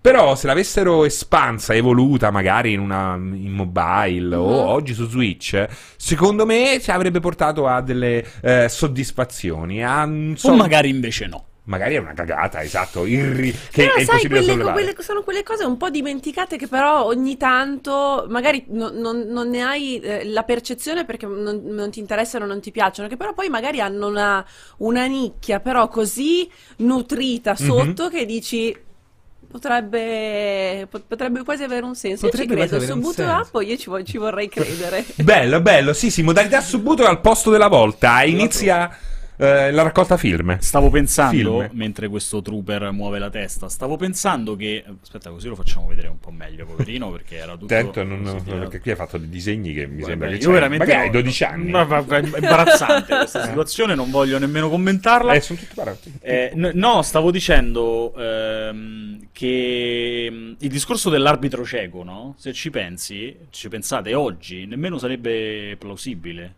Perché pensa, pensa a un videogioco che inserisce tra le modalità la scelta dell'arbitro cieco e subito parte la, la- la- la crociata al fatto che sia... Quelli contro i ciechi. Che, che che sia sostanzialmente un modo di denigrare o offendere la non comunità dei vedenti. non vedenti. Eh, quando invece loro sono tutti arbitri. Famosi arbitri, non ciechi. sono tutti arbitri, c'è, c'è- lo sai che c'è il, il calcio per i ciechi? Sì, sì, sì, lo conosco, lo conosco. Perché lì poi. Ogni tanto lo mandano Eh. anche in televisione. Veramente? Sì, sì, sì. Beh, immagino lo vedranno tutti. Un calcetto con... con- Stiamo veramente... Vabbè, ho capito, stiamo parlando di FIFA PES, non mi sembra una cosa così fuori da- da- dal contesto. Cioè, che, che altro continuo. cazzo dobbiamo dire di Però, FIFA tra l'altro, bisogna dire una cosa, Giordana. Effettivamente ci sono pochi giochi per non vedenti. Ne esiste soltanto uno ufficiale ed è Nintendo. Uscì, se non sbaglio, Che su strano. 3DS musicale. E tu dovevi arrivare alla fine del livello semplicemente evitando gli, eh, gli ostacoli sonori. Una gran figata. Lo consigliai a qualcuno. E ne, fu, ne rimase molto contento. Eh, vorrei vederne di più. C'è un gioco VR dove devi eh, simula il- le sensazioni di un non vedente, devi mandare degli impulsi che per un attimo ti Ah, fanno sì, vedere. ho capito, ho capito, Eh? ho capito. Beh, E- È bello questa cosa qua, no? Ho un lapsus allucinante. Perché il sordo può giocare a un sacco di cose. Eh, Il cieco invece è costretto a. Ci sono tante rinunciare. opzioni di accessibilità per gli ipovedenti, Eh. eh, specialmente nei giochi Sony. Stifled sì. si chiamava. Ah, ok. Stifler soprattutto. Stifled. E molto E dice anche c'è anche Papa Sangre per Oh. mobile. Io lo dico nel caso ci fosse qualcuno che ha problemi alla vista, veramente significa che voglia No, no, provare giusto, qualche giusto. gioco. eh, Pubblicità a progresso. Ce n'è uno Nintendo, magari andrò a vedere il titolo e ve lo dico in un'altra sede. E qui ci consigliano, consigliano Papa Sangre. Bene. Bello, bello. Eh, multiplayer per il sociale. Eh, passiamo oltre? Passiamo oltre. Ehm, chiudiamo questa situazione ringraziando in generale tutti quelli che si stanno abbonando al canale, ma poi per ultimo vedo il mio caro amico Ivan Turbo che si è appena abbonato dicendo la battuta sui ciechi mi ha convinto e si è abbonato per questo. Quindi va bene così. Grazie mille a tutti, siete belli. Benvenuti nella grande famiglia. Eh, possiamo andare oltre, direi. Possiamo andare oltre? Sì, adesso abbiamo qualche cosa che a me dà qualche problema, devo dire. Cioè, veramente si- siete voi adesso. Cioè, vi lascio le chiavi. Ti dà qualche po- perché fa parte di Sei quelle tu che vai a cose- fare merenda di quelle adesso. che- di quelle Esatto. cose che odi. Però tu scusa, Giordana, tu hai detto vado a fare merenda. Eh, hai parlato più di tutti sul calcio, eh? Vero? Eh? Incredibile. Vado a fare merenda. Io allora vado a fare merenda, ma per davvero, perché veramente non ho nulla da dire. Nel senso che parliamo di Dragon Ball Z. eh, come, com'è il titolo intero? Cacarotto. Cacarotto. Cacarotto. Cacarotto, perché è Gogetta Cacarotto. Cacarotto. Esatto, che è un picchiaduro, no, No, è un GDR, è un RPG. action RPG. È un action RPG. Che questo sarebbe bello. Il mio sogno, Giordana, il mio sogno, non Vai. guardarmi così come se fossi un pazzo, perché lo No. sono davvero. no, il mio sogno è un action RPG pure piuttosto profondo, ambientato nella prima stagione di Dragon Ball, che secondo me è l'unica veramente meravigliosa. Quella che ha quel 30% di arale. Che non venderebbe un cazzo. Non è vero, non è vero, non è vero. Beh, è comunque, è comunque molto. Cioè, Dragon Ball è riconosciuto come Dragon Ball Z. Tra l'altro, sono, sono d'accordo con te sul fatto che la prima sia molto bella. Lo penso anche Eh, ma è molto più bella di Z. Eh, oh. lo- lo pen- vabbè, La Z è non l'ultima molto più bella di Z perché Z comunque è bellissima. Ha degli Z è bellissima, stupendi. pure Final Fantasy 8 è bello, ma è bello, dicono tutti che è bello perché nessuno ha giocato al 7, hanno iniziato tutti dall'8. Ma non è vero, è bello comunque. Beh, Vediamo il bella, servizio.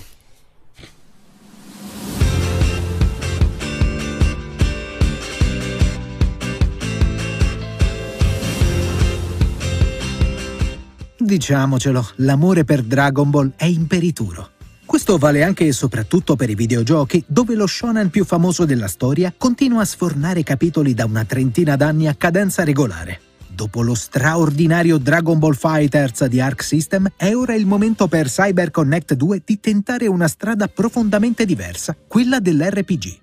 Dragon Ball Z Kakarot metterà infatti i giocatori nei panni del famoso Seiyan e di una manciata di altri personaggi iconici come Gohan e Vegeta, con l'obiettivo di ripercorrere la saga di Dragon Ball Z nella maniera più fedele e profonda possibile. Piuttosto che sbattere in faccia al giocatore un combattimento dopo l'altro, questo nuovo esperimento prodotto da Bandai Namco tenta la via del gioco di ruolo a mondo aperto, con la possibilità di salire di livello, spendere un quantitativo di punti abilità e compiere anche una serie di missioni secondarie girovagando per le diverse mappe di cui è composto l'universo di Dragon Ball. A qualche mese dall'arrivo sul mercato per PC, PlayStation 4 e Xbox One, l'ultima fatica del team di Fukuoka desta ancora qualche perplessità per quanto concerne la varietà delle attività e il tenore degli scontri con semplici mostri presenti in gioco. Diametralmente opposte invece le sensazioni riguardo i boss, ben caratterizzati e diversificati nei comportamenti e negli approcci all'uno contro uno.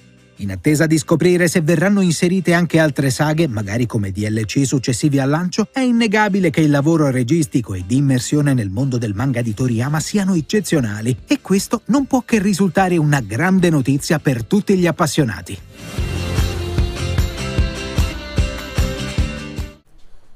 E niente, io non posso che dire soltanto, limitarmi a dire Kamehameha, lasciandomi... Cosa? Kamehameha poi, cioè pure È con sbagliata. l'accento sbagliato. Sbagliato. Perché com'è? Kamehameha. Va, andiamo avanti. Kamehameha. Com'è l'accetto? È Dimmelo. Kamehameha. Kamehameha. Ma questa è a... Questa è... In Tunisia, Kamehameha. Eh, sarà Eh. tunisino Toriyama, che te devo dire? Cioè, Toriyama è tunisino? Boh, magari. Vai, allora, visto, origini. che, visto che sapete tutto, parlate voi, parlate voi.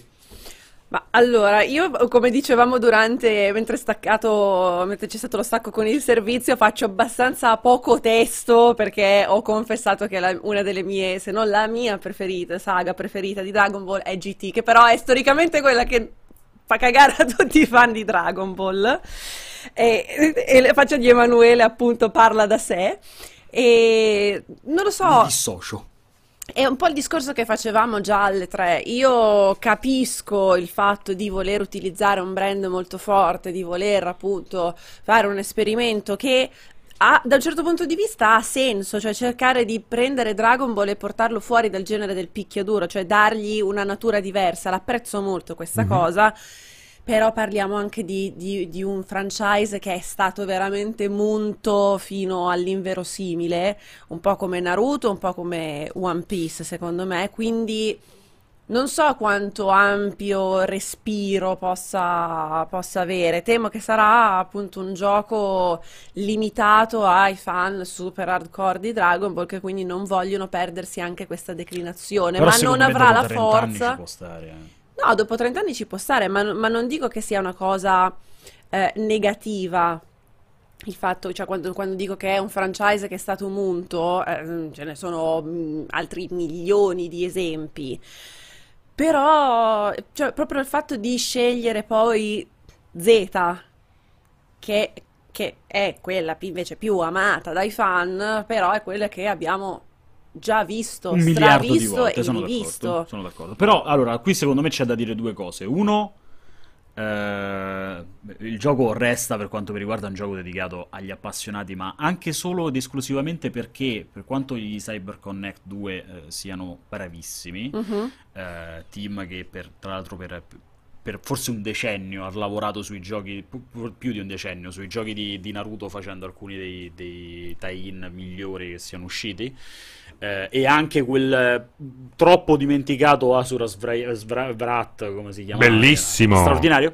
E, mh, eh, ma al di là di questo, eh, resta eh, ancorato a quelli che sono i, eh, gli appassionati, perché così deve essere per Dragon Ball. Cioè, comunque parliamo di produzioni, questa probabilmente è già una produzione che ha costato un po' di più rispetto al solito, ma comunque di produzioni che non costano tantissimo e che mettono insieme una serie di lavori già preesistenti, no? Si cerca di andare anche un po' a recuperare cose già fatte, perché... ehm, qua- quanti ne saranno usciti di giochi su Dragon Ball? Mm, mai abbastanza, Penso però, probabilmente. 30 forse. Considerando Forse- quello che sta forse di- succedendo dopo la mia. dopo aver detto Kamehameha, Esa- mm, esattamente, immagino che non siano mai abbastanza. E cioè, vendono sempre, eh, non è che dici non vendono, vendono sempre, ma perché vendono? Perché gli appassionati di Dragon Ball nel Non hanno alternative nella una vita. quantità esagerata. sono una quantità esagerata, quindi Giusto per farmi voler tantissimo. E questa tipologia di gioco su Dragon Ball è una tipologia, tra l'altro viene non a caso subito dopo quello di Arc System, che era un Mhm. picchiaduro tecnicissimo, dedica- straordinario ma tecnicissimo, dedicato proprio ai malati del picchiaduro. Questo torna a essere un gioco più dedicato anche al fan, eh, al fan semplicemente di Dragon Ball che non deve stare lì a studiarsi le tecniche per ore, ma aggiungendo quella componente RPG simile open world, perché poi in realtà sappiamo non essere open world, Esatto. saranno una serie di mappe Mm-mm. in base alle, alle zone che conosciamo de- della storia di Dragon Ball. mm, ma comunque eh, un RPG basato su Dragon Ball Z che era una roba che la gente chiedeva da un Comunque, a parte gli tempo. scherzi, adesso eh, a me questo, questo mix basato su determinati manga alla fine non dispiace. Un, un action GDR, che appunto nella prima stagione sarebbe il massimo, però ha dei momenti migliori che magari io non saprei riconoscere, ma comunque eh, mi fiderei. Non- non mi dispiace. Cioè, ho giocato per esempio due Naruto fatti da Bandai Namco, ehm, che erano degli action RPG, ma anche molto divertenti, con dei minigiochi, esplorazione, soprattutto un'ottima grafica. Quindi Mhm. alla fine sono anche aperto, no? Però senza Diciamo che fissazioni. bi- bisogna essere consapevoli del fatto che al di là di tutto non puoi approcciare, cioè non, non si potrà approcciare l'anno prossimo quando arriverà eh, questo cacarotto eh, come fosse un capolavoro degli action RPG, questo è evidente, cioè non Ma è un no, gioco che certo. aggiunge qualcosa No, no, al genere degli, degli action RPG, anzi toglie tanto di quello che già, siamo- già abbiamo raggiunto, ma magari eh, riesce allo stesso tempo a... A divertire, a compiacere una Sì. fan base che è giusto che venga eh, soddisfatta. Io Nonostante sono poi con, d'accordo. con queste prove si sta vedendo come le battaglie con, diciamo, quelle principali siano curatissime, Mhm. mentre poi il resto di quella che è l'esplorazione, le missioni principali, i mob che si trovano in giro, non fanno esattamente gridare al miracolo. Mhm. ecco. Allora, eh, mi hanno detto che c'è un, eh, un vocale, sempre da parte dei nostri lettori, e io vorrei ascoltarlo con il vostro permesso. Ho il vostro permesso? Ah, Salve ragazzi, sono Andrea dalla Sicilia. Ehm, volevo chiedervi, visto che state parlando anche in parte di Konami, eh, come commentate il recente rinnovo eh, dei diritti di Silent Hill, eh, del marchio di Silent Hill eh, fatto in questi giorni da, da Konami? Eh, pensate che magari con la prossima generazione, magari sul finire di, di quest'ultima, avremo un nuovo capitolo o ormai è semplicemente un marchio che loro sfruttano con i famigerati Pacinco? Eh, detto questo, vi auguro ancora buon lavoro e mm, complimenti per tutto quello che fate, siete i migliori. Grazie, Grazie. amico mio. Come si chiama? Mi sono dimenticato? Non l'ho detto. No, l'ha detto all'inizio. Amico mio, però L'ha sarà. detto all'inizio. Che ne pensate, eh, Giord? Allora, parto un po' con la rincorsa, perché io sono... Io vorrei non parlare mai più di Konami in vita mia. Esatto, e io la, la vedo un- un po' come Emanuele. Io sono sempre stata molto critica nei confronti di, di Konami. Perché con Silent Hill, che è una delle, delle sue proprietà intellettuali più importanti, ha fatto veramente un po' un mezzo disastro negli ultimi anni. Tralasciando la poca simpatia che ho iniziato a nutrire proprio per Konami in generale, dopo i vari report, non so se ve li ricorderete, tre o quattro anni fa usciti su Famitsu del, del, mm, lavorativo creato dall'azienda, che era abbastanza preoccupante a mio modo di vedere. Per quanto riguarda Silent Hill, ne, ne hanno toppata una dietro l'altra, perché a partire dalle, mh, dal- dalle remastered che avevano fatto, dei Fatte vari malissimo, no? cioè, si sono C'era dimenticati era di mettere il codice della nebbia in Silent Hill 2. Una follia. Come fai a fare Silent Hill 2 Non era senza- Silent Hill. Cioè, hanno fatto un disastro Era Silent Hill pazzesco. agosto. No, ma fatto- perché tra l'altro lì ho letto cose assurde del tipo eh, non è stato fatto perché ehm, rispetto a, al- a Silent Hill 2 dove era stata messa perché a livello tecnico la console non ci riusciva, adesso invece era possibile, quindi si poteva togliere la nebbia. Però capito, dimenticato- però- quanto- non è il punto è che per quanto possa avere un fondo di verità il fatto che Serviva per la nebbia sia stata scelta per questo. Eh, La genialata, e, e queste sono sono quelle perle autoriali che da sempre esistono nel- nel- nel- nell'autorialità. La genialata è che quella nebbia è stata trasformata da metodo per andare oltre a delle, a delle limitazioni tecniche in dettaglio fondamentale all'interno Ma di quello come che è la il mondo stessa atmosfera di Shadow of the Colossus, che boh, basta vedere i vari, le vari remake e remastered che sono stati fatti nel tempo. Però lì se- c'erano, si si erano proprio dimenticati delle stringhe di codice, della nebbia, di alcuni effetti sonori, è stato un disastro. Poi sembrava che ci dovesse essere questo recupero con eh, Silent Hills con la S in fondo, di cui doveva occuparsi Kojima. E Con io, e e io non sempre. smetterò mai di dirlo, una cosa che io voglio assolutamente trovare all'interno di Death Stranding era il, il- il- il sapore che aveva la demo di PT, io l- l- l'ho detto mille volte, quando, fac- quando facevi il primo giro del corridoio tornavi all'inizio e sentivi quel tuffo al cuore, ecco, quella roba lì la, la voglio in Death Stranding e, e l'avrei voluta tantissimo in un Silent Hill, poi alla fine Se ne sono lavati le mani. quindi eh, ci fidiamo di Konami? Assolutamente no. Eh, il, il fatto che abbiano ri- appunto, ri- riaggiornato il marchio potrebbe assolutamente essere per, eh, per le questioni del- del- del- delle slot dei Pacinco. E ovviamente ci auguriamo che un franchise così apprezzato dal pubblico Ah. ritrovi finalmente un eh, insomma, Che ritorni un po' in qualche modo, tu dici.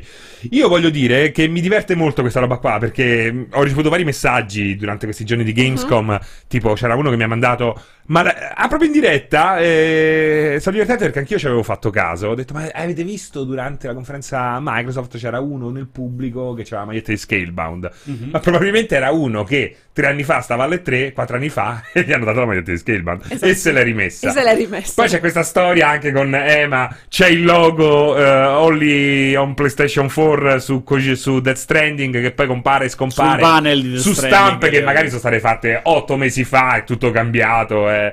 Poi adesso c'è questa cosa qua di rinnovare i diritti di una roba che ti appartiene, che è, è logico che li rinnovi, li rinnovi beh, in certo. automatico, perché se no io mi metto con Ema e Giordana a fare un nuovo Silent Hill e lo ambientiamo Ah, no, naturalmente a pensavo ti Terni. volessi proprio mettere con me. Ero già eccitato. Perché da tu sei già fidanzato, maledetto il mio Ema. Eh. Però hai degli occhi in cui mi ci Penso, perderei dentro. penso.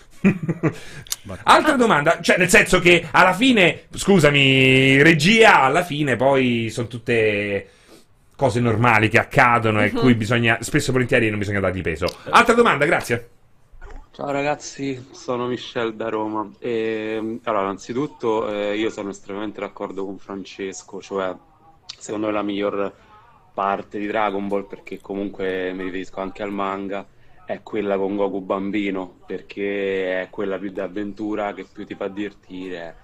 Dragon Ball, cioè c'era un vero e proprio senso, diciamo, no? De- dell'esplorazione, della ricerca di queste sfere. Con Dragon Ball Z l'unico senso era tipo chi mena pre- prima mena due volte. Però eh, io a questo punto una, una versione action RPG l'avrei vista molto meglio con Goku sulla prima parte di Dragon Ball con Goku bambino, perché appunto eh, è molto più eh, avventuriera, diciamo. C'è l'esplorazione, con. Dragon Ball Z, dato che so praticamente solo schiaffi su schiaffi, mi sembra un po'. Boh, un pochino tirata come cosa. Torno a ripetere, rispondo io perché tanto appunto lui era Senti. d'accordo con te. Torno a ripetere, per quanto mi riguarda, quello che dite è assolutamente vero. Però, Ciò non certo. toglie che Certo. lo fai su Z perché Z è quello che vende di più. Cioè c'è poco da fare. Sì, però È non l'hai mai fatto sul primo perché non lo cominci a fare? Un motivo ci sarà. Beh, secondo me è motivo stronzo, però te lo posso Ma dire. sono, ripeto, sono- Eh, posso essere sono d'accordo con d'accordo- te. io sono Cioè, totalmente sarei- d'accordo con te, Io Zen è sarei più popolare. molto più eccitato perché appunto la prima, la primissima serie di Dragon Ball è assolutamente la più avventurosa di tutte. Eh? Eh, ed è veramente, non so come dice, è proprio un viaggio all'interno del mondo di Dragon Ball. è no? un'avventura. È un viaggio all'interno del mondo di Dragon Ball, quindi è fighissimo. Eh, però non, non vende allo stesso modo di Z, ragazzi. Però questo è relativamente vero, perché nel senso che l'importante è che ave- avere Dragon Ball eh, nel- nella font, cioè nel titolo. Perché se sei arrivato a Z, ci sei arrivato perché hai perseverato grazie alla prima stagione. Quindi bisogna, eh, bisogna mai dimenticarla questa cosa qua.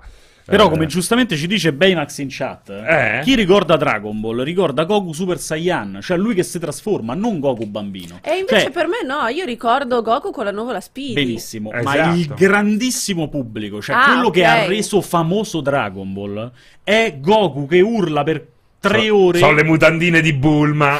Sono le mutandine di Eh, Bulma vabbè, per quel allora- che mi riguarda. E allora, ragazzi, è finito con Goku che fa pat pat pat non, perché non dire, scopre. non dire sconcerie, eh. Perché scopre, scopre qualcosa che non il sangue, conosceva. no, il na- al maestro Tartaruga gli esce il sangue. Eh, ma naso. Goku fa pat pat, che tra l'altro è una delle Eh. gif più belle di sempre, perché scopre qualcosa che non conosceva. Intanto io sono... Cerca e non trova più che altro, cerca e non trova. Intanto io Ah, sono rapita dal telefono di Emanuele che continu- perché continuano ad arrivargli una serie di notifiche allucinanti sul telefono e non capisco cosa sta succedendo. Ma che cazzo era. È perché c'ho, c'ho un'ansa, ragazzi. E que- cioè, c'ho una serie infinita di gente che mi sta scrivendo di, di- di questo, di questo Death Stranding, di briefing e di quello che sta accadendo a Colonia. E io voglio ammazzare tutti. Vuoi renderci partecipi sono- della Cioè, mi stai cosa dicendo o- che i nostri colleghi ti stanno mandando informazioni su...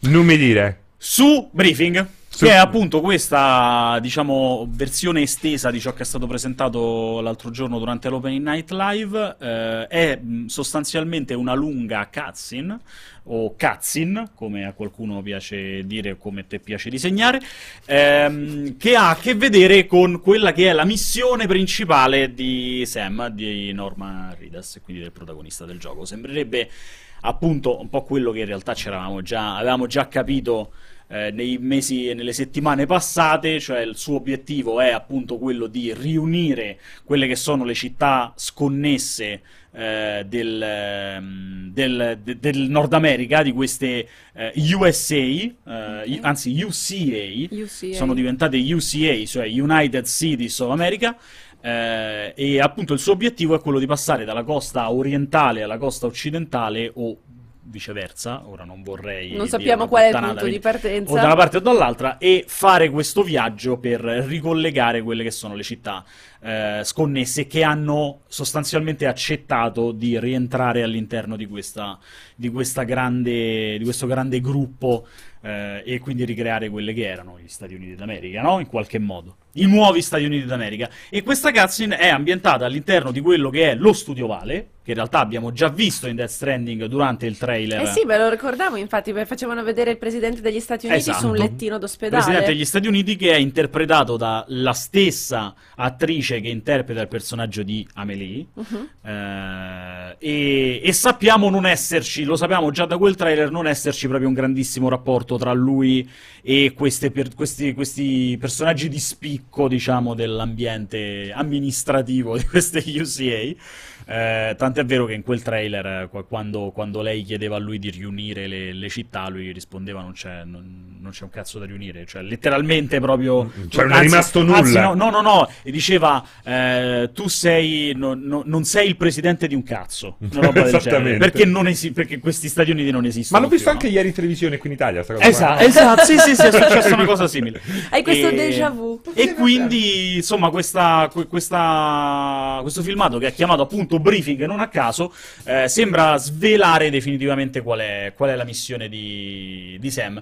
Eh, però sembra che questo Raccontato, filmato... scusami, raccontato o visto? Cioè No, in rete visto. ci sono i, i- c'è il video o c'è la descrizione del video? C'è la descrizione Ok. perché non è ancora possibile vederlo. Vederlo. Eh, si può vedere solo ed esclusivamente facendo una lunga fila o essendo solo invitati. Non ho ben capito se effettivamente anche facendo una lunghissima fila, ma comunque è una cosa ancora chiusa. Probabilmente verrà resa nota o a breve post Gamescom oppure farà parte dei contenuti che vedremo a- pubblicamente durante il Teo Senti, Show. ma quando ce ne parli approfonditamente di questa roba qui? Quando ne parliamo approfonditamente di questa roba qui, Regia? Maledetta regia! Speriamo stasera, altrimenti domattina. Questa è la risposta che ci arriva. No, veramente, vedre- arriverà un, un video molto molto lungo, come abbiamo... L'abbiamo detto alla- in apertura. L'avevamo Sì. già anticipato, l'avevamo già anticipato. Insomma, direi di chiudere qui anche questa, questa- questo compartimento stagno. Intanto volevo ringraziare i 1500 che ci stanno eh, seguendo da casa, tutti quelli che stanno animando la chat, John Kramer, Ronald Buggy, come si chiama questo? Quato the Trash Docche. Come si chiama Oh mio questo? Dio. Power Ranger in pensione, qui c'è. Dark Berserk, il nostro... Va detto che i nostri lettori hanno una grande fantasia per quanto riguarda i nickname. Io Tutto in questi giorno, giorni guarda. e comunque solitamente quando facciamo queste live eh, speciali per gli eventi, becco sempre due o tre nick che dico perché non ci ho pensato io. Fermati, li devi dire, così loro si compiacciono e dicono E Cazzo, questo- Giordana si è ricordata Allora, di me adesso tengo C'era- sotto controllo la chat. Allora, Adolf Hipster ne sai me ne avevi parlato Adolf bene Hipster era notevole. Ne avevi parlato bene Poi Bene, cosa ci aspetta adesso, signori? Ci aspettano un'ondata di cuoricini viola, se no altrimenti non vado avanti. No, a parte gli scherzi, se vi sta piacendo questa diretta, se, se- vi è piaciuta la maratona che abbiamo fatto lunedì, eh, le, le dirette di ieri, quelle che stanno facendo quotidianamente, sono più di I due. nostri ragazzi da Colonia. Esattamente, una la mattina e una dopo di noi, Giordana. Esatto, Quando inizia? alle 18. Alle 18, proprio quando finiamo noi. Quindi passe- non staccate quando finisce il cortocircuito, rimanete perché un paio di minuti e lasciamo la linea ai ragazzi. Quindi il pomeriggio non finisce qua, questo è soltanto l'antipasto. Non solo, in realtà questa sera non era, non era preventivato, lo stiamo aggiungendo proprio adesso in corsa, ma visto che è uscita eh, la demo di- della versione Switch di Dragon Quest 11, che Giocabile? arriverà poi tra un mesetto, 27 settembre se non Ok. sbaglio, una cosa del genere, stasera alle 21 eh, troverete anche Christian che si giocherà, eh, che ha già recensito la, la versione originale, e si giocherà questa demo Switch di Dragon Quest 11. Oh, Bene. Molto molto interessante. Quindi insomma, se vi scappa, lasciateci un mi piace sul canale Twitch, Se vi seguiteci su multiplayer.it e su, su tutti i canali multiplayer.it perché oltre a Twitch c'è YouTube, c'è Messenger, c'è MySpace. Ah no, quella è tutta roba che non esiste più. Eh, sì. Tutta roba che non esiste più. Ehm, grazie Badu. dei cuoricini. Grazie dei cuoricini. Non c'è l'account di Badu? No, di Badu, esatto. Eh, passiamo oltre e lanciamo un servizio che ho scritto ma non recitato, non eh, speakerato, Non speakerato. che ho scritto con il dolore nel cuore. Lanciamolo, regia! Vi voglio bene anche a voi!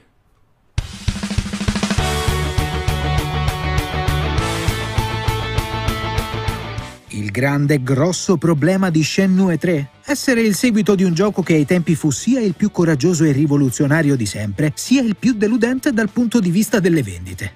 Shenmue per Dreamcast infatti è stato una colossale occasione mancata, nonostante abbia a suo modo rivoluzionato il mondo dei videogiochi, gettando le basi per quelli che poi sarebbero diventati gli open world moderni. Oggi puoi provare a ricostruirne le atmosfere e tracciare nuovi rivoli narrativi per i suoi ingenui personaggi, ma la sua forza innovativa è andata comunque persa per sempre. Del resto, nel frattempo, la sua formula è stata declinata oltre che perfezionata in mille altri modi, in mille altri giochi e da mille altre software house. C'è un po' di Shenmue in ogni gioco free roaming uscito negli ultimi 15 anni. Inoltre, questo terzo capitolo non può certo contare su un budget all'altezza dei due giochi originali. Dettagli importanti che rendono Shenmue 3 un gioco ottimo solo perché rappresenta la doverosa probabile chiusura di una storia che, anche solo per il rispetto dei fan, non poteva permettersi di finire nell'epico cliffhanger che anticipa i titoli di coda nel secondo episodio della serie. Detto questo, è innegabile che il team capitanato dal leggendario Yu Suzuki stia facendo un gran bel lavoro, specialmente per ricreare quella inimitabile magia che ha reso Shenmue il cult dei cult di cui troppi aspettavano una degna conclusione. Ma questo non basta a compiere il miracolo, almeno da quel che è stato mostrato alle tre prima e alla Gamescom poi. A Colonia però abbiamo potuto vedere in azione alcuni dei nuovi minigiochi passatempi che da sempre contraddistinguono Shenmue e che in questo terzo gioco saranno presenti con dei graditi ritorni e attraverso alcune interessanti novità. Essendo ambientato alla fine degli anni Ottanta in alcune delle più remote province cinesi, non aspettatevi roba high-tech come quella presente nella serie Yakuza, titolo sempre di Sega e chiaramente ispirata al gioco di Suzuki, ma soprattutto passatempi analogici. La Gamescom è stata l'occasione anche per rivedere il sistema di combattimento che appare ancora piuttosto rigido, ma dotato comunque di una discreta profondità. Tutto questo sarà abbastanza a trasformare Shenmue finalmente in un successo? Naturalmente no, ma potrebbe comunque essere sufficiente a soddisfare chi nel 1999 leggeva riviste di videogiochi sognando le meraviglie di un gioco di ruolo come non erano mai stati sviluppati prima, chiamato prima Virtua Fighter RPG e poi successivamente ribattezzato Project Berkeley e infine proprio Shenmue. Shenmue 3 uscirà su PS4 e PC il 19 novembre 2019.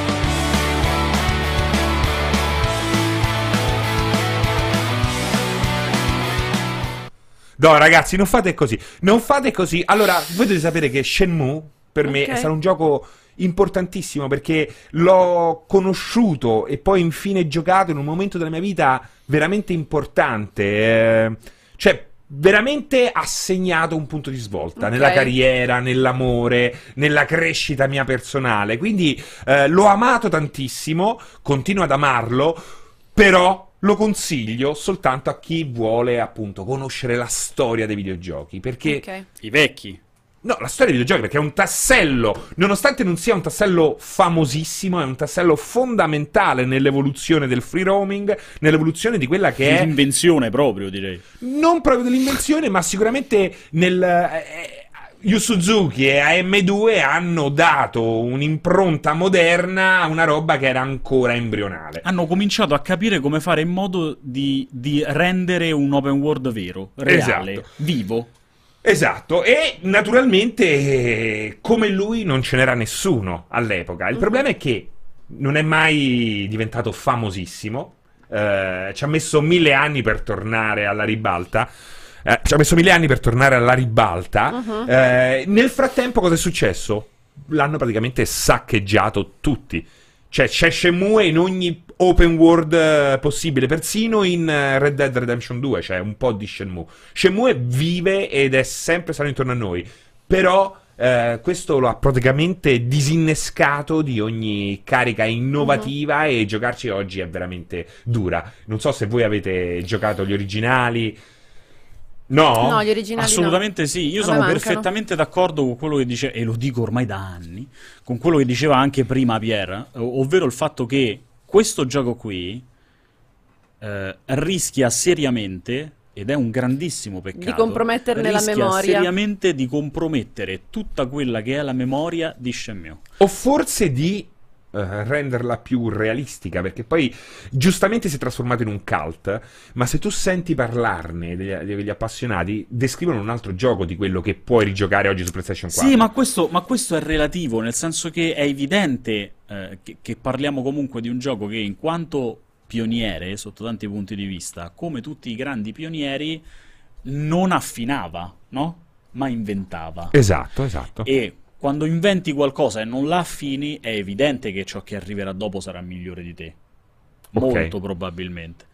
Vedere e, e- e il ricordo però che resta della persona che aveva appena giocato quella roba è un ricordo straordinario di qualcosa di inarrivabile. Perché da una parte è giusto così, così funziona la nostra, la nostra Certo, psiche, no? esatto. che è malata e funziona in questo modo. Giocare oggi Shenmue 3, io probabilmente non lo toccherò, lo dico molto, lo dico molto onestamente. Eh, sono uno di quelli che eh, ovviamente resta orfano di un finale di Shenmue perché non c'è mai stato e questo progetto nasce proprio da quell'idea lì. Eh, ma ad oggi, a meno che poi non ci rendiamo conto che invece digerendo alcune cose resta un titolo narrativamente straordinario, ehm, dubito fortemente che ci metterà Guarda, secondo me la cosa figa che è rimasta a Shenmue è appunto l'ambientazione e i personaggi e la storia, perché poi alla fine rimane una storia eh, sulle arti marziali che poi alla fine non c'è mai stata. Yakuza, che diciamo che è il prodotto più vicino a Shenmue, è fatto anche da, Beh, da è, quasi, è quasi il sequel Esatto. spirituale. no? Toshiro Nagoshi ha in parte, solo in parte, collaborato durante lo sviluppo dei primi È un giochi. po' un figlioccio di Suzuki. Sì, ehm, soprattutto per quel che riguarda i racing game, però poi ecco Yakuza effettivamente ha portato avanti anche il discorso Shenmue, quindi rimane la magia, rimane la sensazione di essere dei turisti virtuali, perché quando incontri Shenhua in Cina e, e hai ore e ore di gameplay in cui puoi semplicemente chiedere dettagli sullo scenario, il perché i leoni d'oro agli ingressi delle, delle strutture, come funziona la- la- l'attività agricola di certe zone della- de- remotissime della Cina. Quello secondo me è magnifico, è altissimo, è cultura nel vero senso della parola. Naturalmente assemblata con l'ingenuità degli anni 2000, no? Perché oggi eh, hai tutta- tutt'altri standard eh, a livello di qualità e anche di impegno, no?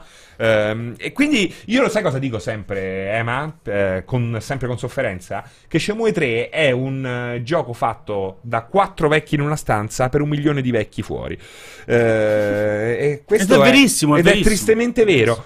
E- e da una parte penso che sia dovuto, in un certo senso, che la serie finalmente abbia una fine, dall'altra eh, ho un problema eh, ad accettare che probabilmente non ci sarà una fine, perché lo stesso Yu Suzuki ha detto no, Mm, forse probabilmente continuo. non è Ho l'ultimo. detto, ma che cazzo continui Yu Suzuki? Ma va a fare qualcos'altro. Ha detto che probabilmente non è l'ultimo. Questo fa parte di quelle cose che secondo me restano, cioè folli. Per esempio, leggevo un messaggio adesso in chat di, di Seeger, che saluto, che dice: Io la vedo in modo diverso. È comunque un punto di vista interessante. Io la vedo in modo diverso. Cioè, comunque è l'opera di un creativo, di un, di un- di un autore importante del medium che si sentiva di dover continuare questa storia e quindi è giusto che abbia trovato il modo di farlo. A prescindere Certo. da, da poi quali siano state le risorse per poterlo fare. Secondo me è stato forse criticabile un po' il, il modo, nel senso... A non- è no- stato criticabile sotto tanti punti di vista. Esatto, no- cioè non voglio attaccare un, un pippone filosofico incredibile, eccetera, eccetera, però quando eh, ci si approccia a giochi comunque con una certa età e si decidono di riportare, di fargli fare un bel viaggio nel tempo, quindi di prenderli dal passato e riportarli a- all'epoca contemporanea. Eh, credo che valga un po' la, la filosofia che usano nel restauro, nel restauro, diciamo, architettonico, ovvero devi ricreare quando, non lo so, mh, crolla una chiesa, crolla un... eh, bisogna ricostruire un bene architettonico, Mhm. che cosa fai? Cerchi di, ripro- di ricreare quello che effettivamente era in passato, però mettendoci un marchio, cioè fa- facendo in modo che si capisca che quell'elemento che tu hai messo l'hai messo come era un tempo, ma non appartiene a quel tempo, ok? Questa è un po' la, la filosofia de- del restauro architettonico. E secondo me con i videogiochi è la stessa cosa. Se vediamo operazioni, ah, vabbè, alle quali sono particolarmente legata, come sono state Crash, come sono state eh, Spyro, ma anche lo stesso, l'abbiamo citato prima, Shadow of the Colossus, eccetera, secondo me deve esserci quella filosofia, cioè tu prendi qualcosa che appartiene al passato, lo fai com'era in passato, ma devi far capire, devi metterci qualcosa per mm, s- segnalare che è una cosa che le aggiunte sono state fatte in, in un momento mm, differente rispetto al passato. Certo, certo. Io E questa qui non cosa si in sci- vede. Io in questa cosa no- non la vedo e quindi co- cos- cosa rischia di, di- di accadere? Che alla fine tu emuli qualcosa di vecchio e alla fine ti ritrovi appunto un'emulazione, qualcosa di un po' posticcio. Prima Emanuele eh, si, si lamentava delle animazioni. Quella è una cosa, quella è una cosa essenziale, ad esempio, cioè non vuol dire tradire completamente, o riesci a, a riprodurre un falso storico perfetto, e ne parlavamo qualche giorno fa, non mi ricordo se ieri o l'altro ieri, quando abbiamo citato Ion Fury, Mhm. che è lo shooter in stile anni 90, in stile Duke Nukem, che però è stato fatto con il motore che, av- che hanno Certo. usato, in- quindi è appunto, possiamo definirlo un perfetto falso storico. Bellissimo. Shenmue è, è quella via di mezzo che non è né un remake, in questo caso un sequel, però non segue né le regole del remake contemporaneo, ma allo stesso tempo non riesce nemmeno, secondo me, a emulare perfettamente Quello, quello che, che dovrebbe- era un tempo. Esattamente. Poi appunto io ho una visione forse un è po' più sfasata rispetto a voi perché no, mancandomi è dei veramente- pezzi passati posso fare solo il confronto mh, diciamo visivo, però questa è la sensazione che mi ha un po' trasmesso. Guarda, tanto di cappello Giordana perché hai detto delle cose meravigliose secondo me e te lo dico da grande fan. Ok. È perfetto, hai centrato assolutamente il punto. Anzi, le dice, le dice da persona eh, scevra da tutte quelle che sono le nostre considerazioni dettate da um, l'essere Mi orfani. faceva molto ridere che mentre parlavamo di Shenmue che Pierpaolo ha definito un morto che cammina, dietro passava il giro stand e c'era Medieval che fa Benissimo. trovo come Eh, è meraviglioso. come- trovo È come meraviglioso. Anche perché quello è un ritorno dal passato di un vero morto che cammina. Ah, io aspetto. spiegata lì, E che tra l'altro anche a livello di gameplay non sembra essere straordinario Esatto, quello, ecco. esatto. Beh, ma- Eh, gran peccato. Però alla io fine- lo aspetto, aspetto Eh, tantissimo. Su questo, però, secondo me, su Shenmue, visto che magari qualche altro minuto ce l'abbiamo da spendere, Sì? Sì. sarebbe molto figo sapere che ne pensano I ragazzi della chat? Che ne pensate voi? Quindi, Vai, come al solito, cosa, se tu... a parte dalla chat, ma se ci mandano qualche vocale, quindi come al solito, numerino là sotto.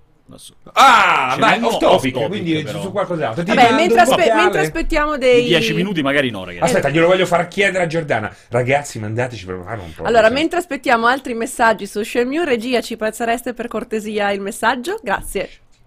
Quando pensate che esca PS5? Ah, così di grevezza Ah, proprio. proprio. Perché me lo immaginavo nudo dietro un albero? Perché lui in realtà stava, stava sperando che noi dicessimo a brevissimo. E a quel punto potesse Ma- capire, esatto. dare voce Allora, a... sul canale YouTube di Multiplayer trovate una notizia proprio su PlayStation 5, fresca fresca dalla mattinata, che abbiamo confezionato io e il buon Raf questa mattina, eh, proprio riguardo ad alcuni aggiornamenti su PlayStation 5, in particolare sul possibile design della console. E I tempi sono un po' difficili, secondo me, da stabilire. Ehm, allora, ci sono secondo me due possibilità. La prima è che verso fine anno, all'interno di un evento come la PlayStation Experience, viene ufficialmente annunciata con il famoso mock-up, quindi con la scatoletta vuota che dentro non ha niente, però mi sembra ancora un po' presto, oppure la vedremo probabilmente alle 3 dell'anno prossimo. Che qualcosa si muove è è indubbio, perché appunto come vedrete dalla notizia ci sono numerose indicazioni per quanto riguarda il deposito di alcuni brevetti. Abbiamo già visto delle prove proprio diciamo tra virgolette su strada del- della console e comunque ricordiamoci, non mi ricordo più, mi sembra due o tre mesi fa, erano usciti i report finanziari di Sony dove facevano vedere che alcuni, eh, appunto, alcuni asset dell'azienda erano stati spostati in funzione dello sviluppo di PlayStation Mm, 5. mm, Come poi io ho sempre sostenuto, il fatto che quest'anno eh, Sony non sia stata alle 3, quando ieri parlavamo del quanto costa il metro quadro alle 3, sia stato secondo me anche un modo per riorganizzare sua- i suoi investimenti. C'è un ripensamento generale Se, se non ho niente da mostrare è inutile fare Certo. presenza e pagare dei soldi che invece posso reinvestire subito per qualcosa che mi serve come lo sviluppo di una console. A proposito del discorso di quando sarà presentato, visto che appunto c'è questa, mh, questo video di, di questa mattina, andatevelo a recuperare, anche la- su, su questo la settimana scorsa avevamo fatto un ulteriore eh, video che parlava proprio della possibilità di quando potrebbe essere annunciata questa PlayStation 5 e torno a ripetere, al di là di quanto quei rumor potessero essere o meno veri, avevano però, secondo me, dietro un fondo di verità, almeno in termini di, così, di concezione. Ovvero il fatto che non tanto a fine anno quanto a febbraio, intorno a febbraio Mhm. dell'anno prossimo, potrebbe essere lanciato così a caso da- in, quel, in quel dell'America ehm, un PlayStation Meeting. Così Ok. come ci fu in quel febbraio del 2013, eh, ricordo era stato lo stesso giorno della cerimonia d'apertura delle Olimpiadi invernali. Ah, bello, stesso eh, sono belli- molto belli questi collegamenti Esatto. temporali. eh. E, mm, e c'era stato, tra l'altro non è vero, eh, perché il 2013 Veramente? erano disparo, quindi non possono esserci Olimpiadi invernali. Fido Considera che questa cosa qui, questo, questo momento qui, era già accaduto durante il, il cortocircuito delle tre. Cioè, cioè, è un Te l'ho riprodotto. Non No, te l'ho riprodotto. Questa cosa che io dicevo che c'era stato con le Olimpiadi invernali, Eh. e poi non era vero, è una cosa che è già successa durante le tre. Ma Vabbè, ma ti crea chied- qualche cosa questa Ti, cosa ti qua. vogliamo bene Uno lo stranding? stesso anche se, se soffri un po' È di... un di- loop di- di- straordinario.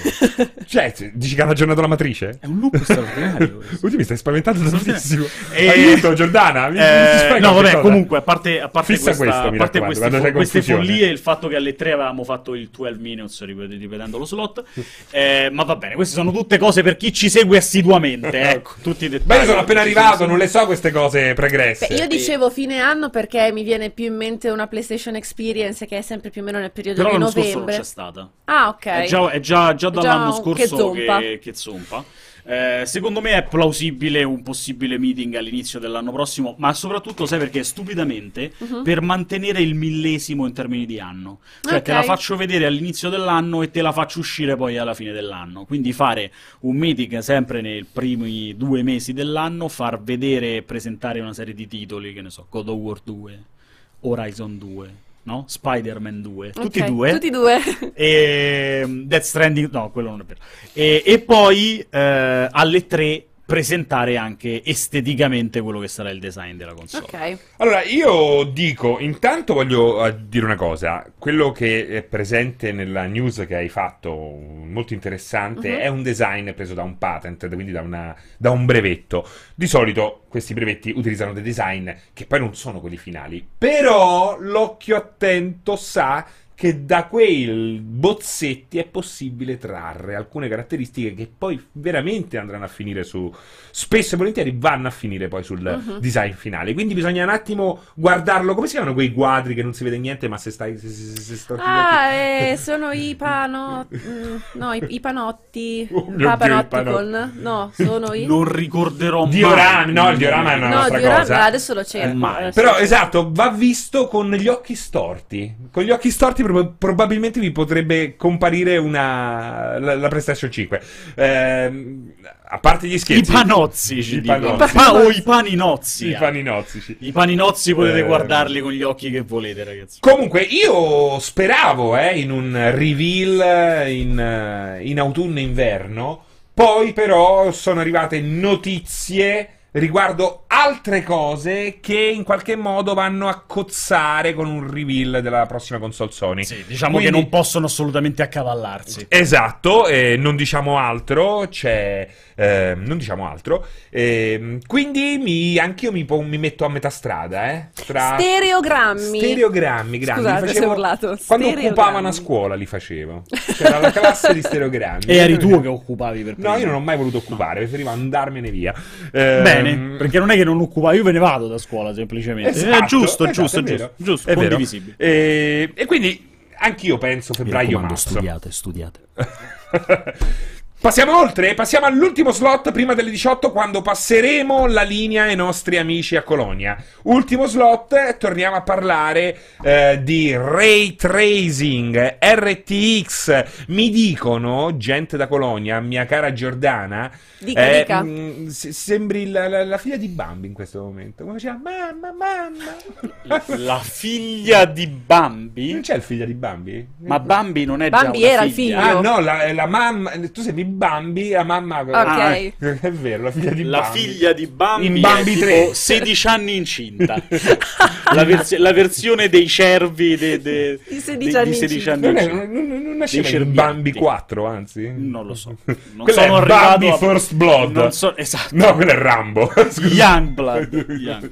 Ehm, Quindi RTX. RTX mi dicono che da oggi, mm? Anzi da ieri, Mm. perché ieri me l'hanno detto, faccio una scemenza a comprarmi una scheda video senza ray tracing. Già ci avevo pensato da me, però così mi hanno dato la conferma, perché effettivamente quello che si è visto dicono che sia eh, in alcuni casi, non tutti, è piuttosto eh, sorprendente. Io devo dire, da vecchio romantico, sono subito, eh, mi sono subito innamorato di Minecraft, perché come diceva Pierpaolo, cambia totalmente le carte in tavola.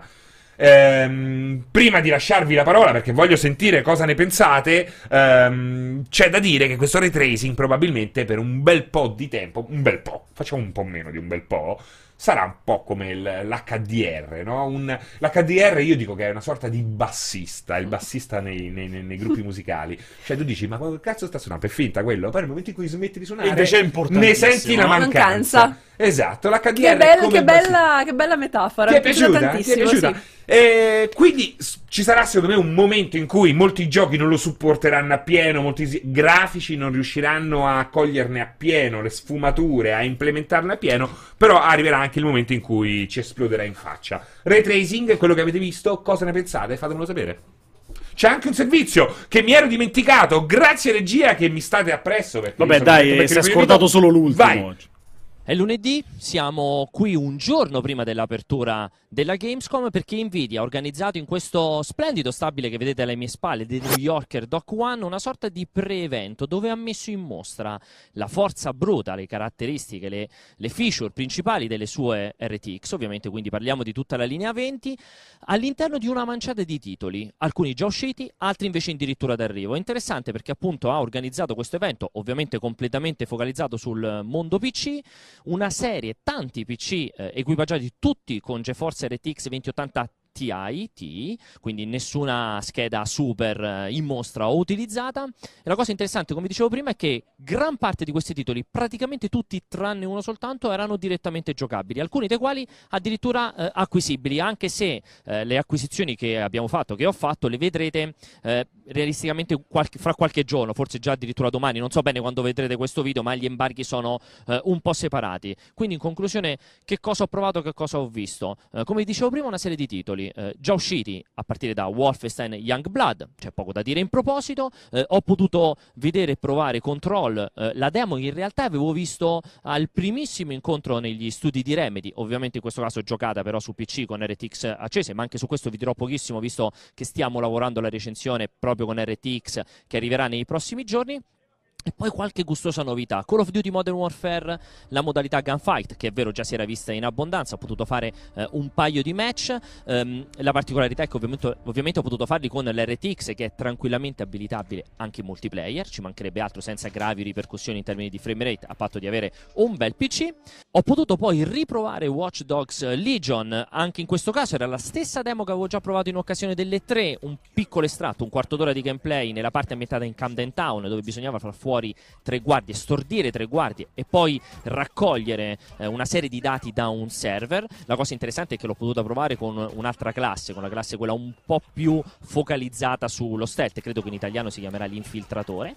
Eh, e poi c'è stata una presentazione puramente tecnica fatta di tanti slideshow RTX accesi e RTX spenti con eh, The Vampire Bloodlines 2, sicuramente interessante, peccato che del gioco c'era pochissimo rispetto a Watch Dogs Legion, e poi due novità Minecraft con le RTX e questo Synced Off Planet realizzato dai ragazzi di Next Studio. Penso team di sviluppo nuovo o poco ci manca. Minecraft RTX sicuramente il più sorprendente perché veramente cambia faccia il gioco accendendo e spegnendo eh, appunto le RTX, quindi il ray tracing calcolato in tempo reale a livello di illuminazione, a livello di ambiente, a livello di tutto. Tra l'altro pack che arriverà gratuito eh, nei prossimi mesi. Nel caso di Synced Off Planet devo ancora un po' esplorare il gioco, sembrerebbe essere un multiplayer competitivo però con una componente PvE, ovvero ci sono orde di zombie e noi dovremmo resistere a questi assalti di zombie cercando di scappare con uno shuttle, ma contemporaneamente ci sono eh, anche altri giocatori. A chiudere il cerchio sicuramente la novità che mi è interessata più da vicino perché era un gioco veramente nuovo è il primo DLC di Metro Exodus che qui esce allo scoperto proprio durante questo, invito, questo evento Nvidia. Si tratta di The Two Colonels i due colonnelli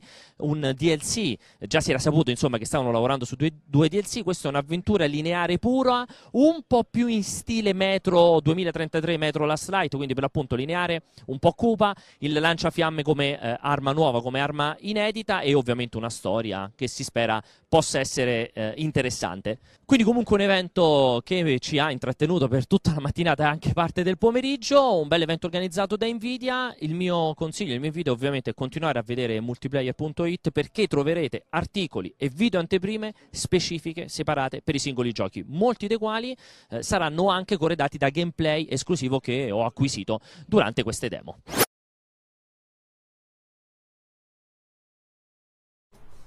Ray tracing, insomma, che sembra destinato a cambiare l'illuminazione dei nostri giochi. Cuori. Devo dire, non vedo l'ora di avere- Dei nostri cuori. Anche dei nostri cuori. Eh, Giordana, dimmi tutto perché sape- so che hai qualcosa da dire a riguardo. Ma allora, come dicevo all'inizio del, um, del cortocircuito, ripeto, è una tecnologia che abbiamo visto l'anno scorso abbiamo detto se vabbè, ciao. e invece sembrano crederci. Ovviamente una parte del questo crederci forte è, è chiaramente perché Nvidia deve vendere le sue schede grafiche, quindi c'è una buona fetta di marketing.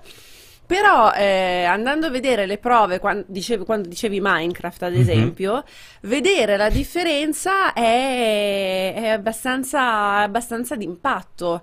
Eh, è chia- chiaramente è una tecnologia che ad oggi ehm, per essere utilizzata bisogna spenderci un patrimonio, perché comunque sappiamo bene quanto costano le schede grafiche, però credo che rispetto ad altri tipi di tecnologia, come ad esempio la realtà virtuale, avrà una maturazione molto più rapida, anche Certo. perché ci sono alcune cose che all'interno del, del videogioco fa la dif- fanno la differenza.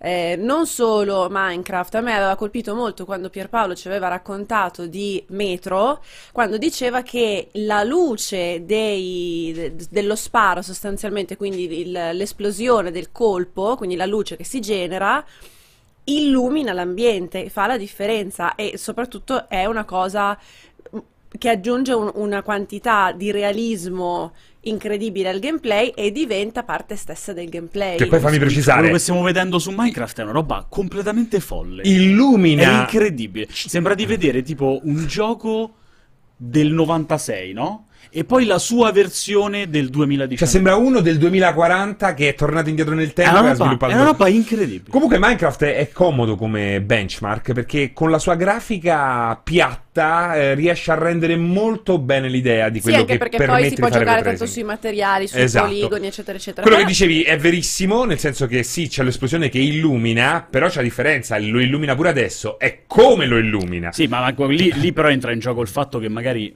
per, per quanto possa sembrare stupido a tanti, tanti altri non si rendono conto che c'è di mezzo per il ray tracing appunto l'illuminazione e la luce è tipo la vita. Ok? Proprio nel mondo reale, cioè se non ci fosse la luce e quindi il modo in cui questa si rifrange ovunque, il mondo non sarebbe quello. È chiaro che brutto. prima di giocare a uno stealth dove riesci a capire la posizione del nemico guardando in una pozzanghera piena d'acqua per riuscire a coglierne il riflesso e muoverti di conseguenza, probabilmente non riusciremo a farlo quest'anno, non riusciremo a farlo l'anno prossimo, magari lo facciamo tra due o tre anni. Però è una cosa che potenzialmente può ehm, andare un po' a cambiare, a sconvolgere. Assolutamente. Tra l'altro, Giordana, scusa ti interrompo, ti hai detto una cosa giustissima, lo stealth, che lo stealth nasce proprio per funzionare in uno stato di luce on e off. off non ti vedono, on sei visibile. Capito? Oggi cambierebbe, rivoluzionerebbe totalmente il genere. Riagganciandoci al discorso che facevamo qualche giorno fa del fatto che il, quando parlavamo, no, ne parlavamo con te, ma di, mm, aiutami, Tom Clancy? Mhm. Parla- facevamo quel discorso sul, eh, sul, sul genere stealth. Chiudo e co- con questo, con questa mia affermazione immagino che poi sarà tutto in, in discesa verso la, la fine del... Verso del- la, non- la morte Esatto, tutto. Ok. stavo pensando a quale tra i mille giochi che mi piacciono, di cui sono appassionata, vorrei il ray tracing adesso. The Sims. E guardando Minecraft la risposta è The Sims. Ci avrei giurato, vi giuro, non me l'ha detto, ragazzi. Cioè, ha tu sei una giocatrice di The Sims? Allora, ha- Appassionatissima. Io adoro The a Sims. parte che lì adesso vedo tutto bloccato. Ragazzi, io adoro The Sims. Il ray tracing lo voglio Vedo, eh, ci, ha de- ci ha detto, per essere onesti, ci ha detto durante il fuori onda, o meglio, durante- mentre andava avanti il servizio, che aveva qualcosa da dire, che Esatto. avrebbe fatto esplodere tutto. Beh, Però no, esplodere adesso, quando tutto ha no, iniziato però- la frase e vedevo sotto Minecraft, non Es- ho è fatto altro esplosa che la ho pensato telecamera. in automatico a Ah, The The Sims, ok, pensavo che commentassi il fatto che è esplosa una E- delle e poi anche esplosa la camera, sì. No, immaginavo perché questa cosa, quando dici The Sims in chat, si genera sempre un po' Ma di... perché se Però c'è una cap- puzza tutto al naso? Però capisco quello che dici perché ha senso, soprattutto mentre passano le immagini di Minecraft. Cioè, pensare che The Sims Cioè- possa applicare quel tipo di illuminazione e di rifrazione della luce, perché poi il Eh, concetto mer- base è la meraviglioso. rifrazione della luce. Eh, in The Sims potrebbe rendere The Sims qualcosa di esteticamente Ma già lo è poi, eh. Parliamo di Giordana, Eh. diciamolo, noi e te, diciamolo. Penso- Allora, il, qua- il 4 è già abbastanza Esagerato. Bello, in- importante, però Eh, appunto vabbè. pensare a come la luce colpisce il vetro, la superficie in ceramica che è diversa dal cemento, dai tessuti, l'acqua nelle piscine. Poi ho una sorta di. Sono un po' feticista eh, della resa dei materiali nei videogiochi. Ho parlato tantissimo con il tizio che si è occupato delle texture di Detroit, che secondo me è stato fatto un lavoro. Pazzesco. Cioè, io potrei stare a guardare radica di legno, quelle robe lì, il- l'alluminio piegato, veramente per Ah, ore. c'è eh. tra l'altro un lavoro di design allucinante. dentro- Gli architetti di Detroit, di. Non, eh, non dirmelo, sono una non roba. dirmelo che c'è quella, c'è quella villa tutta in, La vita- in- proprio in vedi i acciaio drappi, nero che è le meravigliosa. tende, Mm. Come cadono, come si piegano, che quasi si vede il tessuto che cambia colore perché il, il- il peletto del tessuto. Io no? penso alla villa di Kamsky in Detroit e, e- e mi eccito tantissimo. Meraviglioso, meraviglioso. E non me sky con l'RTX, ragazzi. Scorpio, sì, esatto, anche hai ragione, assolutamente sì. Francesco sta andando in bagno, considerate, dopo aver letto questa frase. Non Tra l'altro io l'RTX. ieri sono riuscito a giocare, sono riuscito a tornare a Roma ieri per la prima volta. Dopo due giorni, non è che sia Esatto, cioè, sembra che Che sono sembravano riuscito a tornare a Roma la dopo campagna in sette anni. No, che io ho cominciato a fare queste dirette appena tornato dalle ferie, quindi casa l'ho vista ancora pochissimo. Ok. Ieri ho fatto mille cose, sono riuscito a piazzarci soltanto 40 minuti di non me sky come ho detto oggi inseguivo semplicemente i colori perché ero in uno stato pietoso. Sembravo Robocop dopo averlo distrutto dopo l'avevano distrutto. Comunque io vorrei assolutamente mh, l'RTX eh, agibile a tutti, sono d'accordo con te quando dici che è una tecnologia estremamente più futuribile. Ok, più veloce nella Esatto, più, più maturazione. veloce nella, nella maturazione e nella fruizione da parte di tutti. Eh, sono assolutamente d'accordo. Ehm, prima dicevo non, non- non- non me ne frega nulla e voi avete fatto una faccia come a dire sei matto. E, e avevate ragione perché l'affermazione in sé per sé era una follia detta in quel modo non contestualizzata. Io intendo dire che eh, allo stato attuale purtroppo per godere dell'RTX e al- senza necessariamente scendere a compromessi tecnici con tutto il resto, e soprattutto per chi gioca magari non più 1080, io sono ancora un, giga- un giocatore full HD, ma per chi gioca 2K, 4K, diventa o una necessità di esborso fuori di testa, ma comunque una necessità di esborso fuori di testa che non è giustificato ancora di più perché non esistono comunque sul mercato delle schede che ti permettono di giocare 4K con ray tracing al massimo, di LSS e mh, tutto ad ultra ad una qualità considerabile PC Master Race, no? Tra enormi virgolette. Quindi questo secondo me è il grossissimo problema attuale.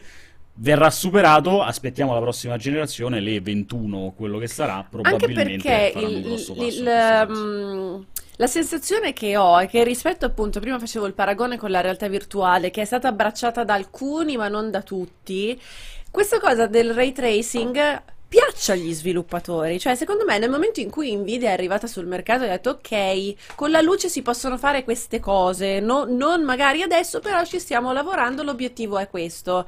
Secondo me, tanti studi di sviluppo sono un po' saltati sul, sul carrozzone dell'hype perché da come l'avevano annunciato l'anno scorso avevamo visto Battlefield 5, Shadow of the Tomb Raider, Metro. Metro, eccetera eccetera quest'anno stando alla la prova sul campo fatta dal nostro Pierre c'erano molti più giochi e non erano gli stessi dell'anno scorso Beh, ma Ok, lì ormai savant sans dire.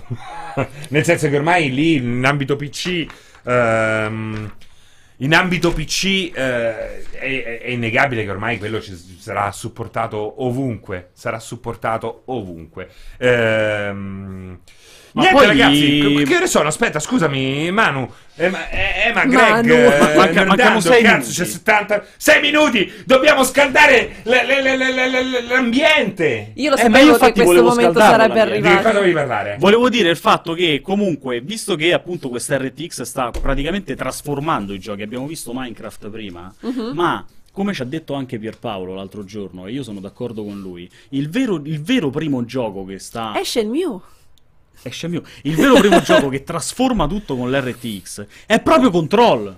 Che tra Ah, l'altro, bravo, insomma, cioè bravissimo. Control... Beh, non possiamo di niente. Non possiamo dire niente?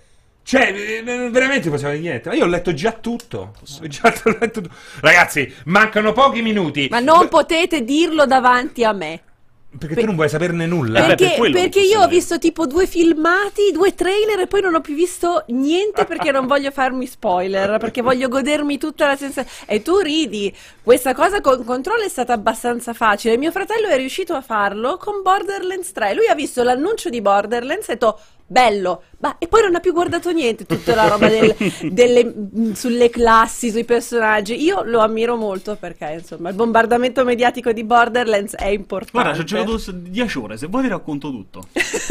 Ragazzi, mancano soltanto 5 minuti. Ma a che cosa mancano 5 minuti? Alla fine di questo programma? No! All'inizio di tutto, perché alle 18 questo è soltanto l'antipasto. Noi siamo un fottuto antipasto delizioso, tra l'altro va aggiunto. Dei Alle salsicce bocconcini. tedesche. Alle salsicce tedesche, Io no, stavo dicendo bei bocconcini. Vedi? I Vedi? bocconcini. E invece lì sono bocconcioni, pensa, ai salsicciotti giganti tedeschi. Fra 4 minuti mh, lasceremo eh, le telecamere ai nostri colleghi che ci stanno aspettando già ben comodi e speriamo idratati eh, a Colonia. Quindi finalmente potrete sentire da chi sta vedendo tutte le novità presenti alla fiera tedesca, quelle che sono le impressioni, i dettagli, e a cui potrete anche fare domande, se avete domande, sui vostri giochi preferiti. Quindi E ehm, mi raccomando, insultate Pierpaolo che domani se ne va. Domani se ne va, gli altri rimangono però. Gli altri rimangono, ma lui domani non lo vedrete. Ma soprattutto Colonia, non quindi- dimenticateci perché noi torniamo anche domani, sempre solito orario, 16-18, con